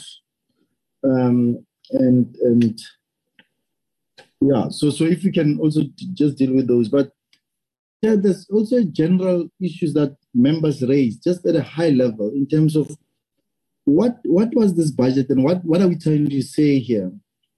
We're trying to say a couple of things, and I've tried to capture those upfront in, in the foreword of the budget review in terms of what we're saying. Where this difficult balancing act is something that we should continue doing and that we were attempting to do with uh, proposing this budget to Parliament. To say we, we, we, we there, there is a windfall. We, we don't treat this as a permanent arrangement. A windfall by nature is just what it is it is temporary and we're treating it as such. And that's why we said we will we will take a little bit of that, address our debt. Now, sometimes we are criticized for doing that and being told that Japan is is running at 200% debt to GDP. I asked my counterpart last week at a G20 meeting, and I said to him, you know, but he says, hey, we've got lots of savings, and our manufacturing uh, is, is, is, is, is doing very well, and we don't have issues. We can take more if you want to. And you don't have what we have. And that was a short answer. Uh, and I think you was preparing me already because I wanted to really understand what what is that that we can do differently compared to them, and why can't we take more? But the answer is as we know it, um, you know, in terms of our base and our finances and our savings. So very, very low. So yeah, so we should be worried as this debt increases to levels that are unsustainable. The, the, the, what we said a few years ago, whether it's fiscal sustainability, intergenerational, uh, you know, uh, you know, uh, equity, uh, you know, and, and, and debt reduction should be should be the hallmark of our fiscal policy, and we we continue doing that. What we also did was to say, as there's room to support the vulnerable and the poor, we did exactly that. And then we're able to extend the social relief of distress. And of course, carefully understanding that if it's more permanent in nature, we'll have to relook at, as the minister said, relook at all our grant framework and decide what we need to do. And at the same time, focus on productive sectors of the economy, talk about structural reform that we need to accelerate in the way that we have to, and also at the same time say, if we give a tax relief to uh, to corporate it, it, and, and, companies, it is it, it, it on its own can ignite the economy in the direction that we want to, uh, because uh, you know, we'll attract investments, we'll attract more companies to set up house in South Africa, and, and run away from those, uh, you know, areas where, where the income tax, corporate income tax is much, much higher. So there are positive spin-offs and the multipliers that obviously we'll see uh, as, as, as, as this implementation of this goes, goes the way we are. There is just to go. So, so there, there are those. And identifying long structural constraints remain an issue. You have to deliberately deal with them and remove them on the way. Um, and finally, I'm saying in this foreword that, and we are being positive when I say there is a light at the end of the tunnel. It's not an oncoming train, like some of my uh, colleagues were suggesting to say that if I put that sentence there, it will be there's an oncoming train. It's not an oncoming train. It's, it's, we can see that by building the seeds and planting the seeds, we'll certainly uh, reap at the right time if we have to do some of these basics right and then we've tried to mix to mix what we have to do. So that, that's the philosophy behind what we presented to to, um, to Parliament yesterday, and we request therefore that this committee and subsequent committees should process it with a broad understanding of where we're going. There are also questions that we also will deal with that are more general in, in nature on the economy and the assumptions and where we also will deal with those and if need be, Chair Duncan will also come in because what Duncan is, Duncan is a is a cash manager of government and you know asset liability management. They know when to buy, they know when to redeem debt, they know when to roll over debt, and and and they know where to get money where it's cheaper, uh, and and obviously with clear instructions from the center around around some of the things that they should be looking at around, um, you know, binding South Africa's sovereignty. Eh, you know, if, if, we have to talk about the issues that uh, some of the issues that uh, Honorable Shivambu is raising. So, but Minister did deal with that uh, earlier on. So, uh, I will give over Minister to to to Vipuso.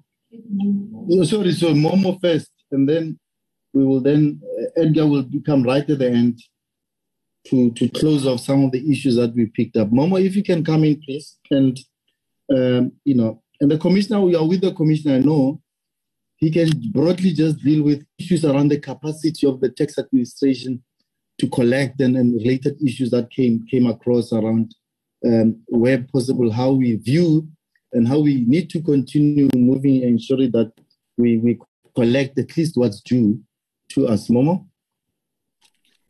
Okay, no, thanks, uh, G and honorable members. Good, I think it's good afternoon.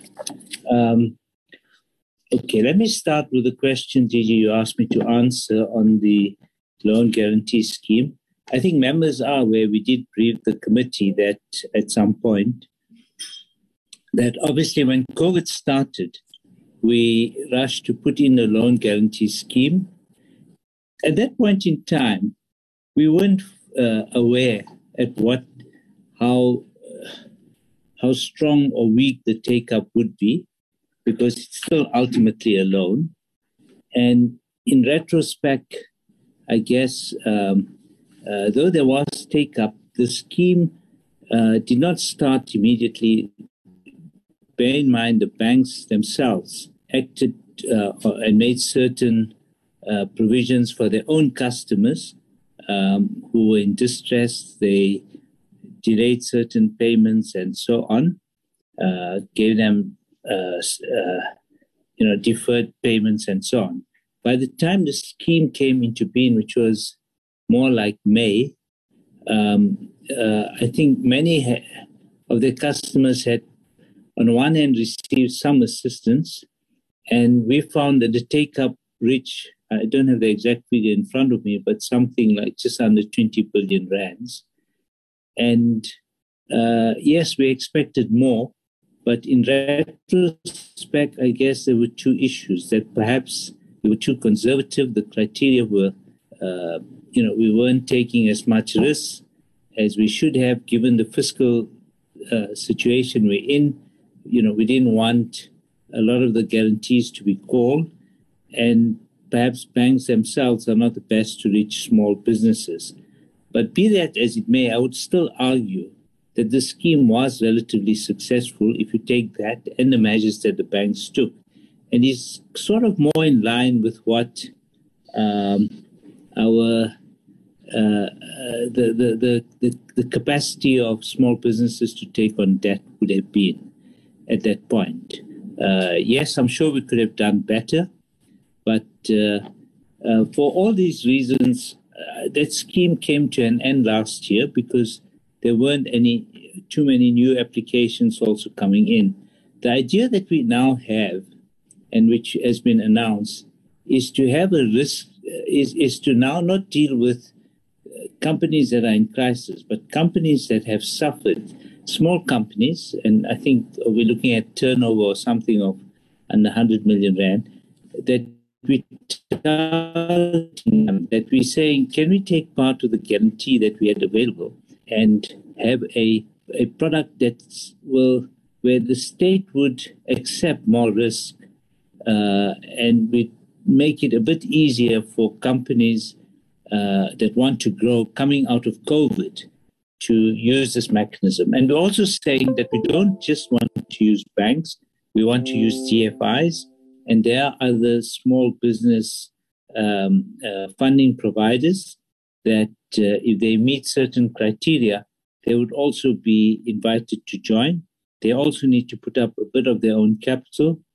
Then, on that basis, we're hoping that uh, can we have a scheme which looks at you know, a, a medium-term loan of about five years um, uh, to these companies. Linked to that, we're also thinking of having a small equity component that some DFIs could uh, uh, uh, offer, so that there's a mix of of uh, products. Um, again, let me emphasize that the, uh, programs like these are experimental in nature, and we hope that you know once you see a take up and once we begin to understand uh, small businesses and given that we do have a number of programs in government dealing with small business financing that hopefully we can uh, it, it, we can monitor and over time improve the quality of products that could be offered. I think we all recognize that um, uh, getting many more small businesses in South Africa also has a more direct impact on employment and um, uh, we should do much more than we're doing. And perhaps we also need to, I would add, just from a, personally, that perhaps we need to look at many of the programs that we have, which are also not as successful for whatever reason, uh, and try and uh, fix as we're going along. I don't know if if you want to add any other points just on the on the scheme before I deal with some of the other measures. Um, thanks, Mara. I'll, I'll just yeah, I think you, you got most of the uh, the numbers right. Just to maybe provide some additional data, the for the first loan guarantee scheme, the average loan size was about 1.2 million. Uh, as, as you pointed out, the, the total amount was about 20 billion, uh, with the total um, applications uh, for the scheme uh, being about being just over 15,000 applicants. On the regulatory measures that, that you identified, um, there was restructuring support uh, facilitated by the Reserve Bank, uh, totaling at, at, the high point um, around 350 uh, billion rands, which represented about 10% of the total bank's portfolio. So there was significant relief provided to both businesses and individuals um, over over the, the, the worst periods of of the lockdowns. Uh, in addition to the 20 billion uh, rand that small um, businesses were able to access through the through the loan guarantee scheme. I'll stop there. Thank you, Brian. Okay, thanks, Vukile. And then uh, the DG the DG asked me just to comment on some of the other measures. I think I wanted to just point to honourable members. There is an Annexure F, which deals with a whole host of measures taken on the financial sector. Many of them are not new. Um, they, you know, they are uh, just uh, either reporting on progress um, and perhaps adding on a bit, bit, a little bit more new information just to update it on announcements that have been made. So, for example, on the retirement side, uh, you know, we, we point out that Regulation 28 has been expanded and we expect to, the minister will gazette the notice ne- uh, uh, next month. Regulation 28 deals with maximum uh, limits on what uh, pension funds or retirement funds can, the types of asset classes they can invest in. We've now um, uh, be, become much more explicit about uh, uh, trustees who can decide to invest in infrastructure, um, uh, including, you know, um, different forms of uh, uh, of uh, ways of investing in infrastructure um, through venture capital and private equity and so on. Um, and um, we've taken two rounds of comments. I think we've refined it. There are some difficult issues like how do you deal with investments in crypto uh, assets and so on. So we're hoping that uh, uh, this will, well, not we're hoping, we will uh, be gazetting this next month. So that will kind of make it much easier for retirement funds to invest uh, in the long term. We also are quite mindful that, uh, you know, many companies feel that um, once they have the headquarters in South Africa, they're not allowed to expand out of South Africa. And the more there's lower growth in South Africa, companies want to invest in other parts of Africa, in other parts of the world. And uh, we've tried to always encourage a policy where we want South African companies to grow uh, overseas, uh, of course, in the country and overseas, but to do it from South Africa, not to shift their headquarters and to grow off a South African base. So a number of measures have been taken, uh, limits on funds we've harmonized across. Um, we've uh, looked at uh, how uh, headquartered companies can uh, do what they want to do, their, their, their cash management practices, without coming to the Reserve Bank for continual approvals. We have a whole system of authorized dealers that can come in I'd be happy to come and provide more information on these, but I won't touch on, on, on these. There's also, you know, the whole approach to climate disclosures, which helps investors and so on. So there's a number of measures that we've taken on this score. I want to move on also and just deal with some of the questions on tax, since I've got the commissioner and Chris Axelson with me. Um, uh, just on the tax, let me just start off by saying I think there's been a number of questions, obviously, on the sustainability of the mining boom, uh, whether we shouldn't be getting more tax. And I'll ask Chris to give the numbers. But I want to make the point that that you know, depending on what's happening in the global economy, what's happening in South Africa, at different times, some tax instruments sort of have their day and produce more revenue than others. Uh, it's often tempting to think that just because a sector is giving us more revenue, shouldn't we tax more? I think we, we must never forget what taxation is about. Companies want certainty. They are to invest in a country. They see what we're doing on, on the tax system. If we seem to have a very ad hoc system and where, you know, if funds are flowing uh, and we begin to play with rates between sectors and so on, it introduces uncertainty. Investors notice and they feel, hold on, if that happens to us, um, these guys will tax us more. And so if you look at something like the corporate income tax and you look at the table, South Africa is an outlier compared to the, the, countries we trade with. Our rate is high. The incidence of a corporate income tax is ultimately on, on their customers. And we are under pressure, especially uh, after the recent steps that the UK and the US took. I know they went down far too low, and um, those have implications for us. And so, you know, we've always felt that uh, in tax policy, the golden rule is can we widen our tax base? And the more taxpayers you have, and more tax compliance you have, and tax morality improves, uh, we can actually lower the rate.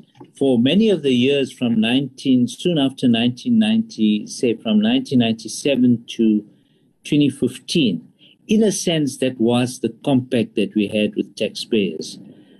After 2015 and after state capture and the loss, uh, growing erosion of tax morality, it became, and lower growth, it really became more and more difficult. We've had to start raising taxes, which up to 2015, the major tax instruments were always downward. Obviously, there are small taxes that we've introduced, and some like fuel levies and so on have gone up with inflation. The sin taxes have gone up. But when you talk personal income tax, corporate income tax, VAT, the approach has been to, to as I said, to widen the base uh, to the extent that we can, or certainly with PIT and with, with, with CIT. We also have to look at the composition between direct and indirect taxes. South Africa becomes an outlier. So there's many considerations. And what we say is, you know, the ideal is tax policy must be boring. And it's a blunt tool to reach any particular objective. So when we, for example, have one sector growing and there's high revenue, we do benefit in many ways, both directly, like on the mining side, there's certainly the mi- mining royalty that we have, which is uh, Chris can provide the numbers. Um, but the downside is is there are times when the same sector goes into decline, and if you're going to take on a windfall at the top, we are under more pressure than to support on the downside. So there are pros and cons. I'm not saying that we can't have legitimate discussions on those, but uh, there are signals that we send out to investors, and certainly in mining, it's a long-term investment, as we uh, are aware. Uh, I think Honorable Buthelezi asked a question. I'm not sure if I heard it right, but knowing where he comes from, uh, like myself, when VAT was first introduced and so on.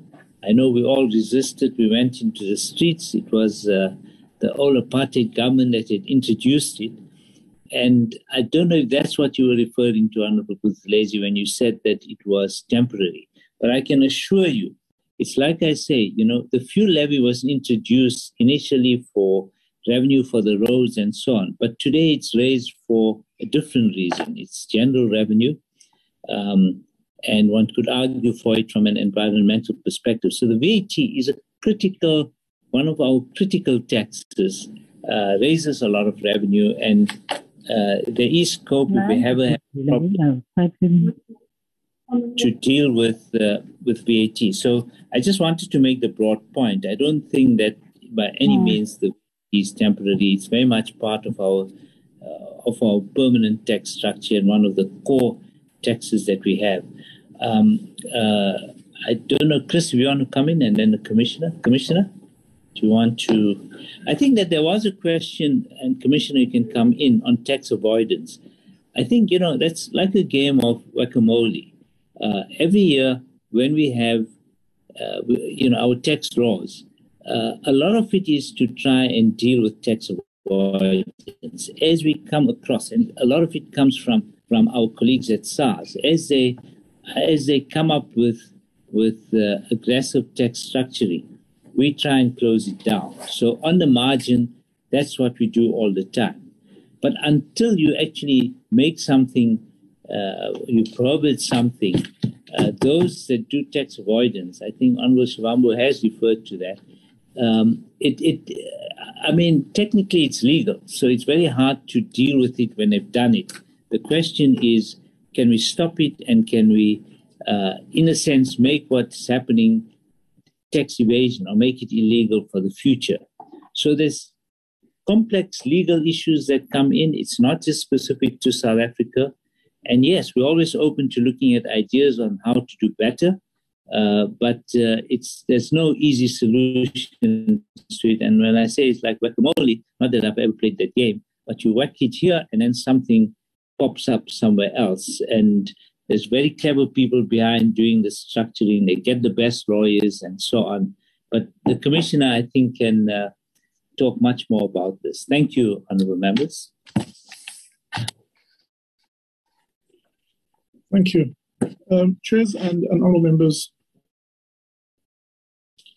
I think on the issue of SARS capacity and capability, um, it's helpful if I share some examples because you you may very well uh, think and have the right to ask uh, when SARS talks about rebuilding capacity, what exactly does it mean?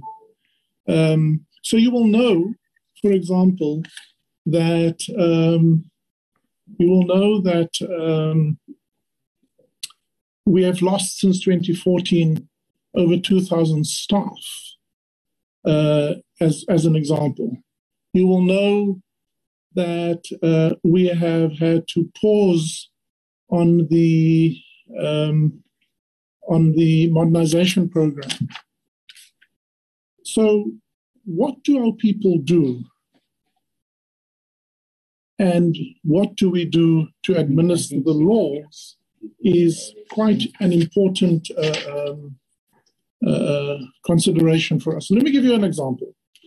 Um, just because the economy produces a particular um, output does not mean that taxpayers diligently pay that money or that they pay it on time.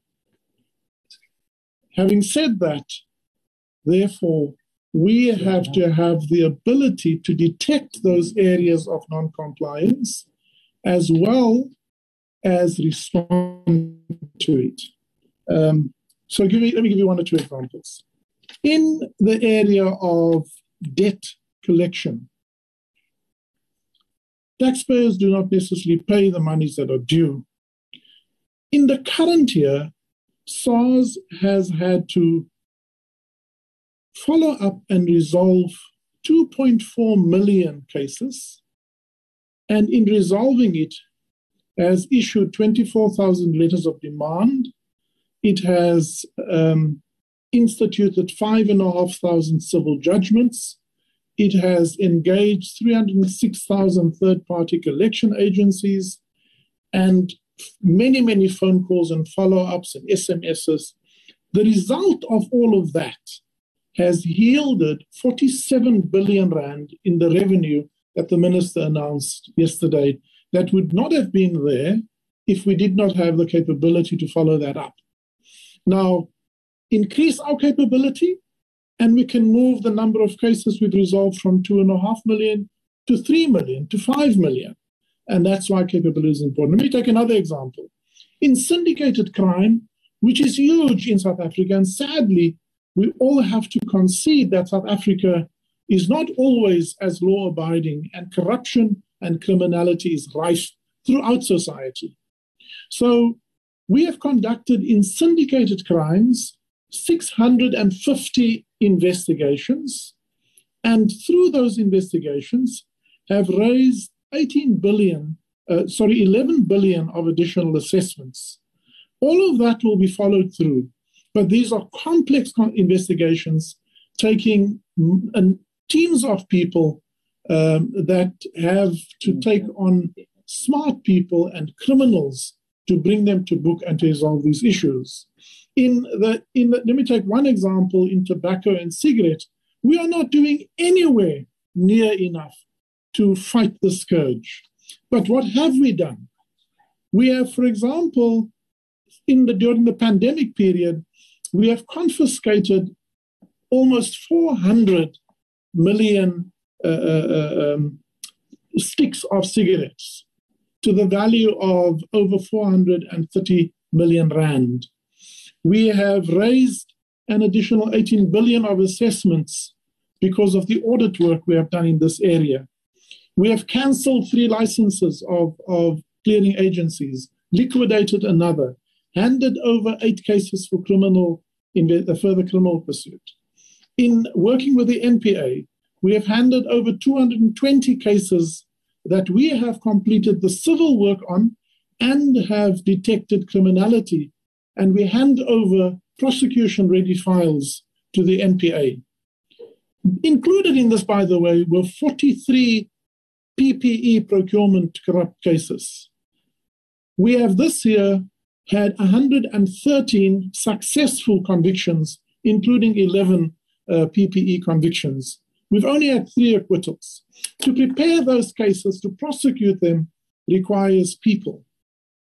In the area of customs, similarly, we have conducted over 3,700 search and seizure operations successfully had 348 detentions and uh, yielded a, cust- a, customs value of detentions of three and a half billion rand. And I can carry on with more examples. Let me turn briefly to the area of a big issue of VAT refund fraud. And this is out and out taxpayers, honorable members, who target the VAT system in order to steal from the state. The biggest opportunity there is VAT refund fraud. We processed year to date about three and a half million VAT returns. Included in that will be over 650,000 VAT returns that have a credit, in other words, a potential refund um, of 266 billion. That's the biggest, uh, 90% almost of all refunds that we pay out. Of that, we have already paid out 212, and we have conducted audits on 37% of those uh, cases. I can share with you that because of the audit and investigation work that we do, we were able to prevent the outflow of 30 billion of refunds that would either have been impermissible, unlawful, or even criminal. In, in the case of personal income tax, similarly, we have to process 5.3 million uh, returns to date, including refund uh, uh, claims on the refund system of 30 billion. We have paid out 20 billion, selected 10 billion for audits, and of that which we have selected, almost 8 billion have had to stop. So I can share with the members that just this year, because of the work we have done, we have prevented the outflow of 55 billion of refunds. We have collected an additional 6.6 billion from the syndicated crime investigations, another 5.8 from the compliance work in customs. And when the minister says we have oh, we will overperform by 182 billion, you have a sense of what the activity is that SARS has to prosecute and execute to secure this revenue for us. In terms of modernization, we cannot process the data and we cannot uh, process all of our work manually. So the investment into technology, into data science, into artificial intelligence is what allows us to detect the fraud. And then, of course, human beings have to still apply their mind to it.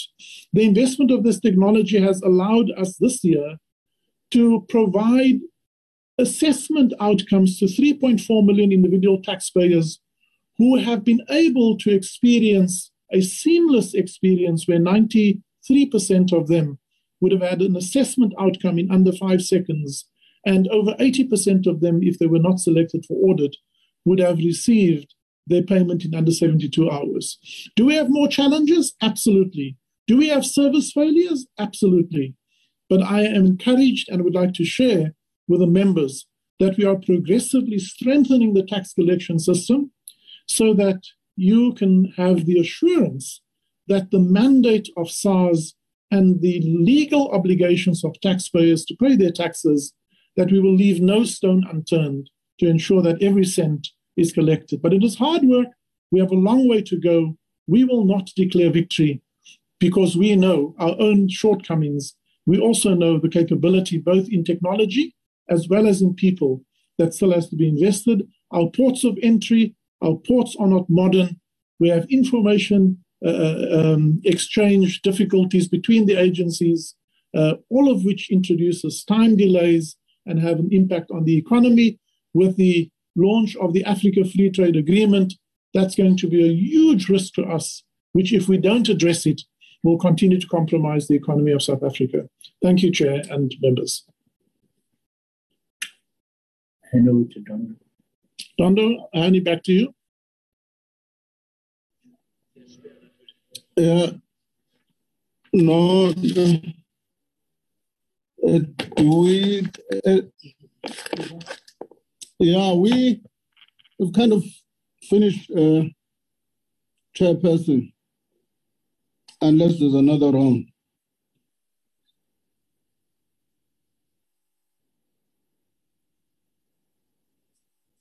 Are you still there, chairperson?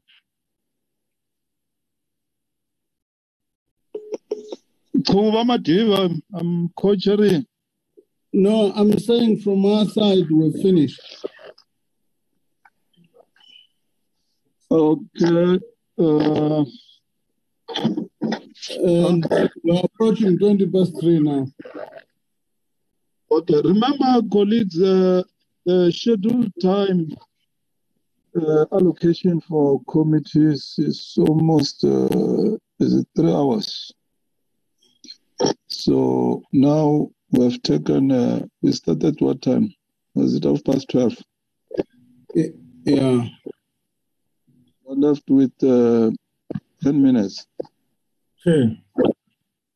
If ever there are those who want to do quick follow up, uh, make uh, short statements or short questions, and then the minister responds in the next uh, 10 minutes.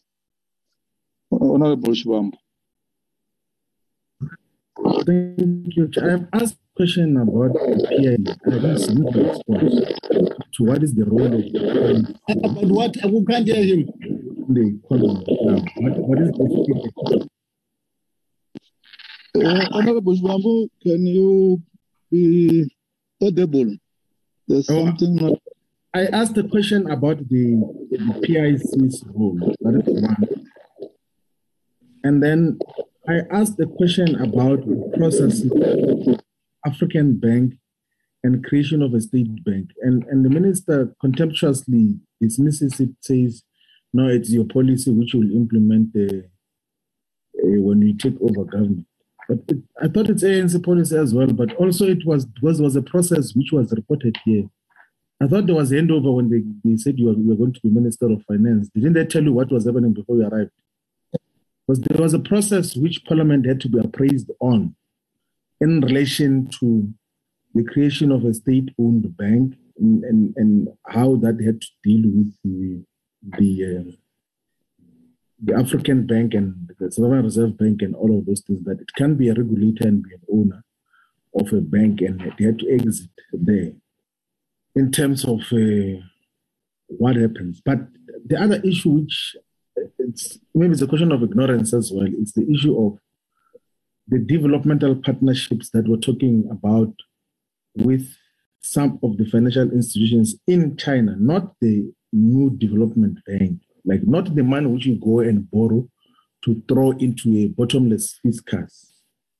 Talking about developmental partnerships, and I even gave specific examples of the mega projects that are run in Tanzania, in Kenya, in Egypt, in Morocco, everywhere else in the continent where there is meaningful developmental partnerships, which of course will include some concessional loans and a variety of other things. And that is what we're talking about. So if you do not know, don't attribute something else to what you do not know. So you can then say that you're going to go look for further information or you should be provided so that you are able to then deal with these things differently. And the other issue which is not clear is that there's no empirical relationship between cutting company income tax and further investment. It has never happened anyway.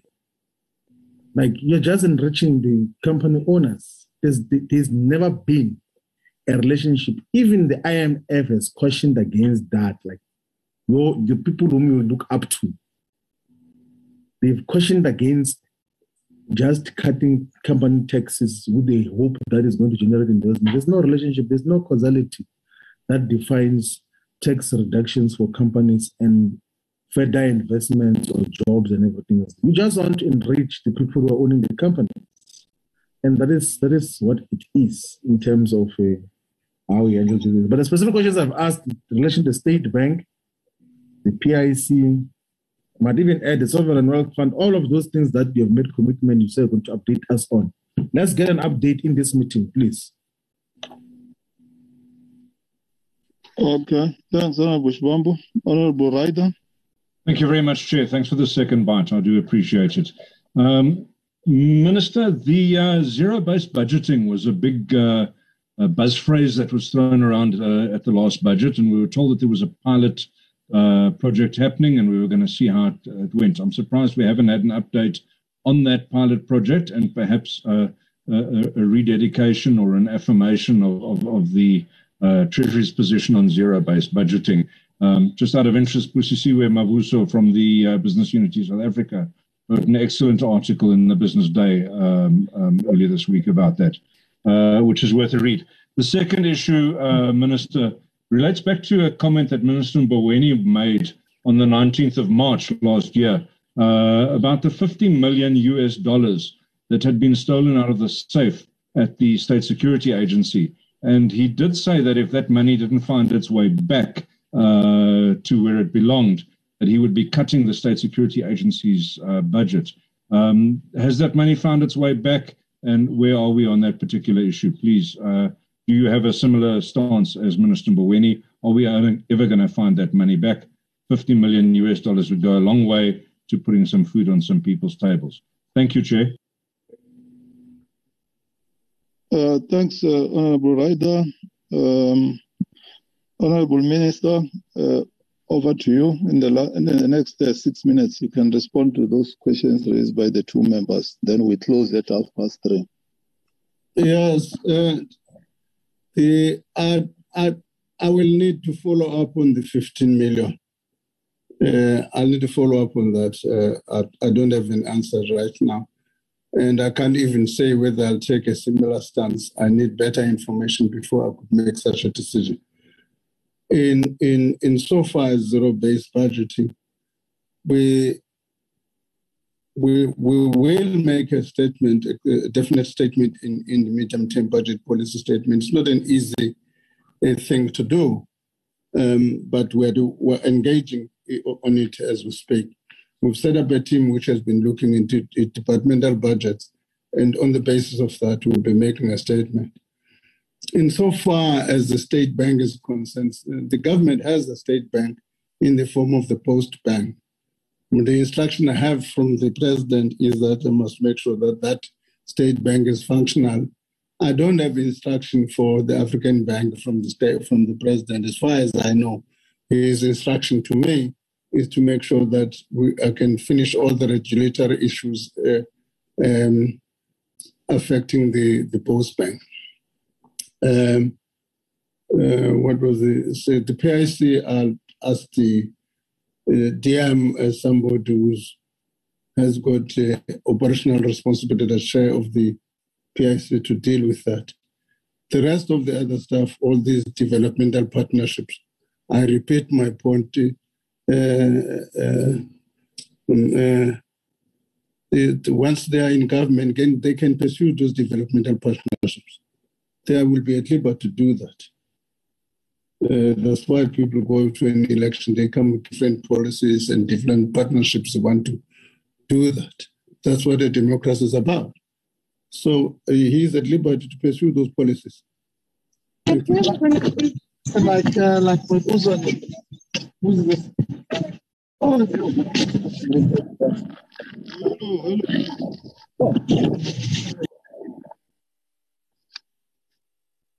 Okay. Okay, proceed, Minister.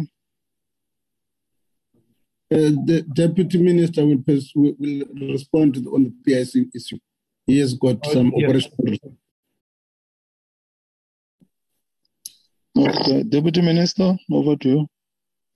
Thanks, Chair. Um, I think it's important to start by saying that the um, whatever investment we make on behalf of the clients, we've got to make sure that there's better returns uh, for the uh, the, the savings uh, because the those uh, funds are deferred uh, wages uh, of the workers, and we've got to manage those funds uh, responsibly in making sure that there's better returns.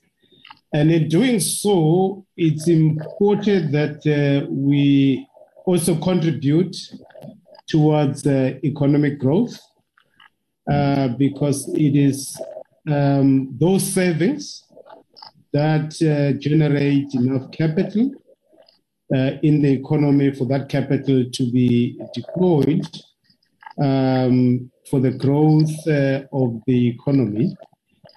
But as, as the, all of us agree that it's important to have uh, an inclusive uh, economic growth and a, a transformed uh, economy, and not only from the point of the demographics um, of the country in terms of gender, race, youth, uh, because it's very critical that uh, the economy of South Africa should also reflect the demographics uh, of uh, our country uh, in all respects, in terms of gender, race, um, including, uh, by the way, making sure that the workers as well who are running uh, uh, companies, they also benefit out of the changes that have to take place insofar as the ownership as well as a control. But it's like I said, not just about the demographic,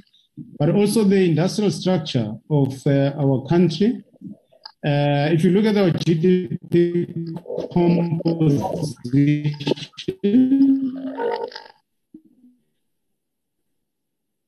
it is largely primary sector, the financial sector, the manufacturing, uh, 24% of the GDP.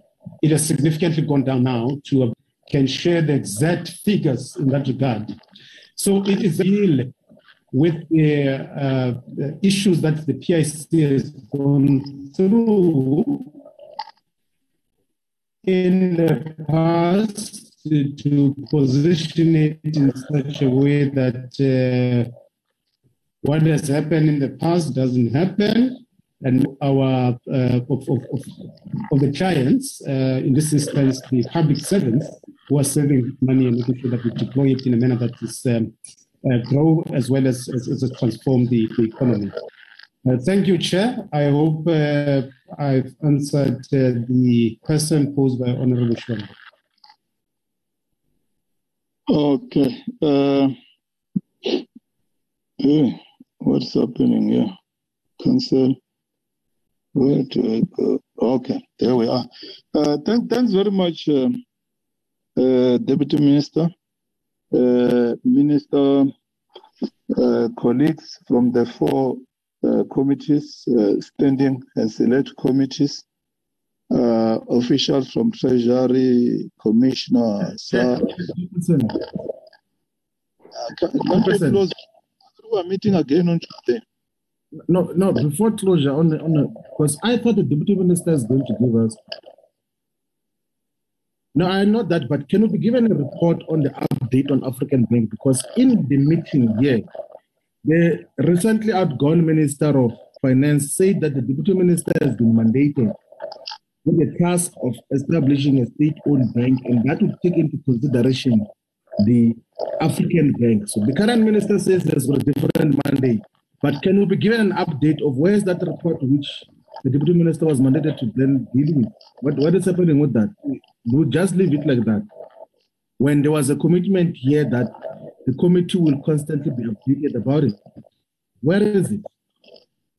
Okay, we'll get the report on the 4th of uh, on Friday when uh, uh, Treasury responds. Uh, let's for now um, uh, adjourn and thank everybody who has uh, been participating in this meeting, the minister, deputy minister, honorable members, National Treasury, SARS, uh, media, uh, the support teams, uh, the entire support team from Parliament, from both, both NA and NCOP. Uh, thanks very much. we'll be meeting again on Tuesday, the 1st uh, of March uh, at 9 o'clock to get the briefing by FFC and PBO uh, on the budget. thanks very much, colleagues. the meeting is adjourned. Thank you, Chair. Thanks, Chair. Well done. Thank you.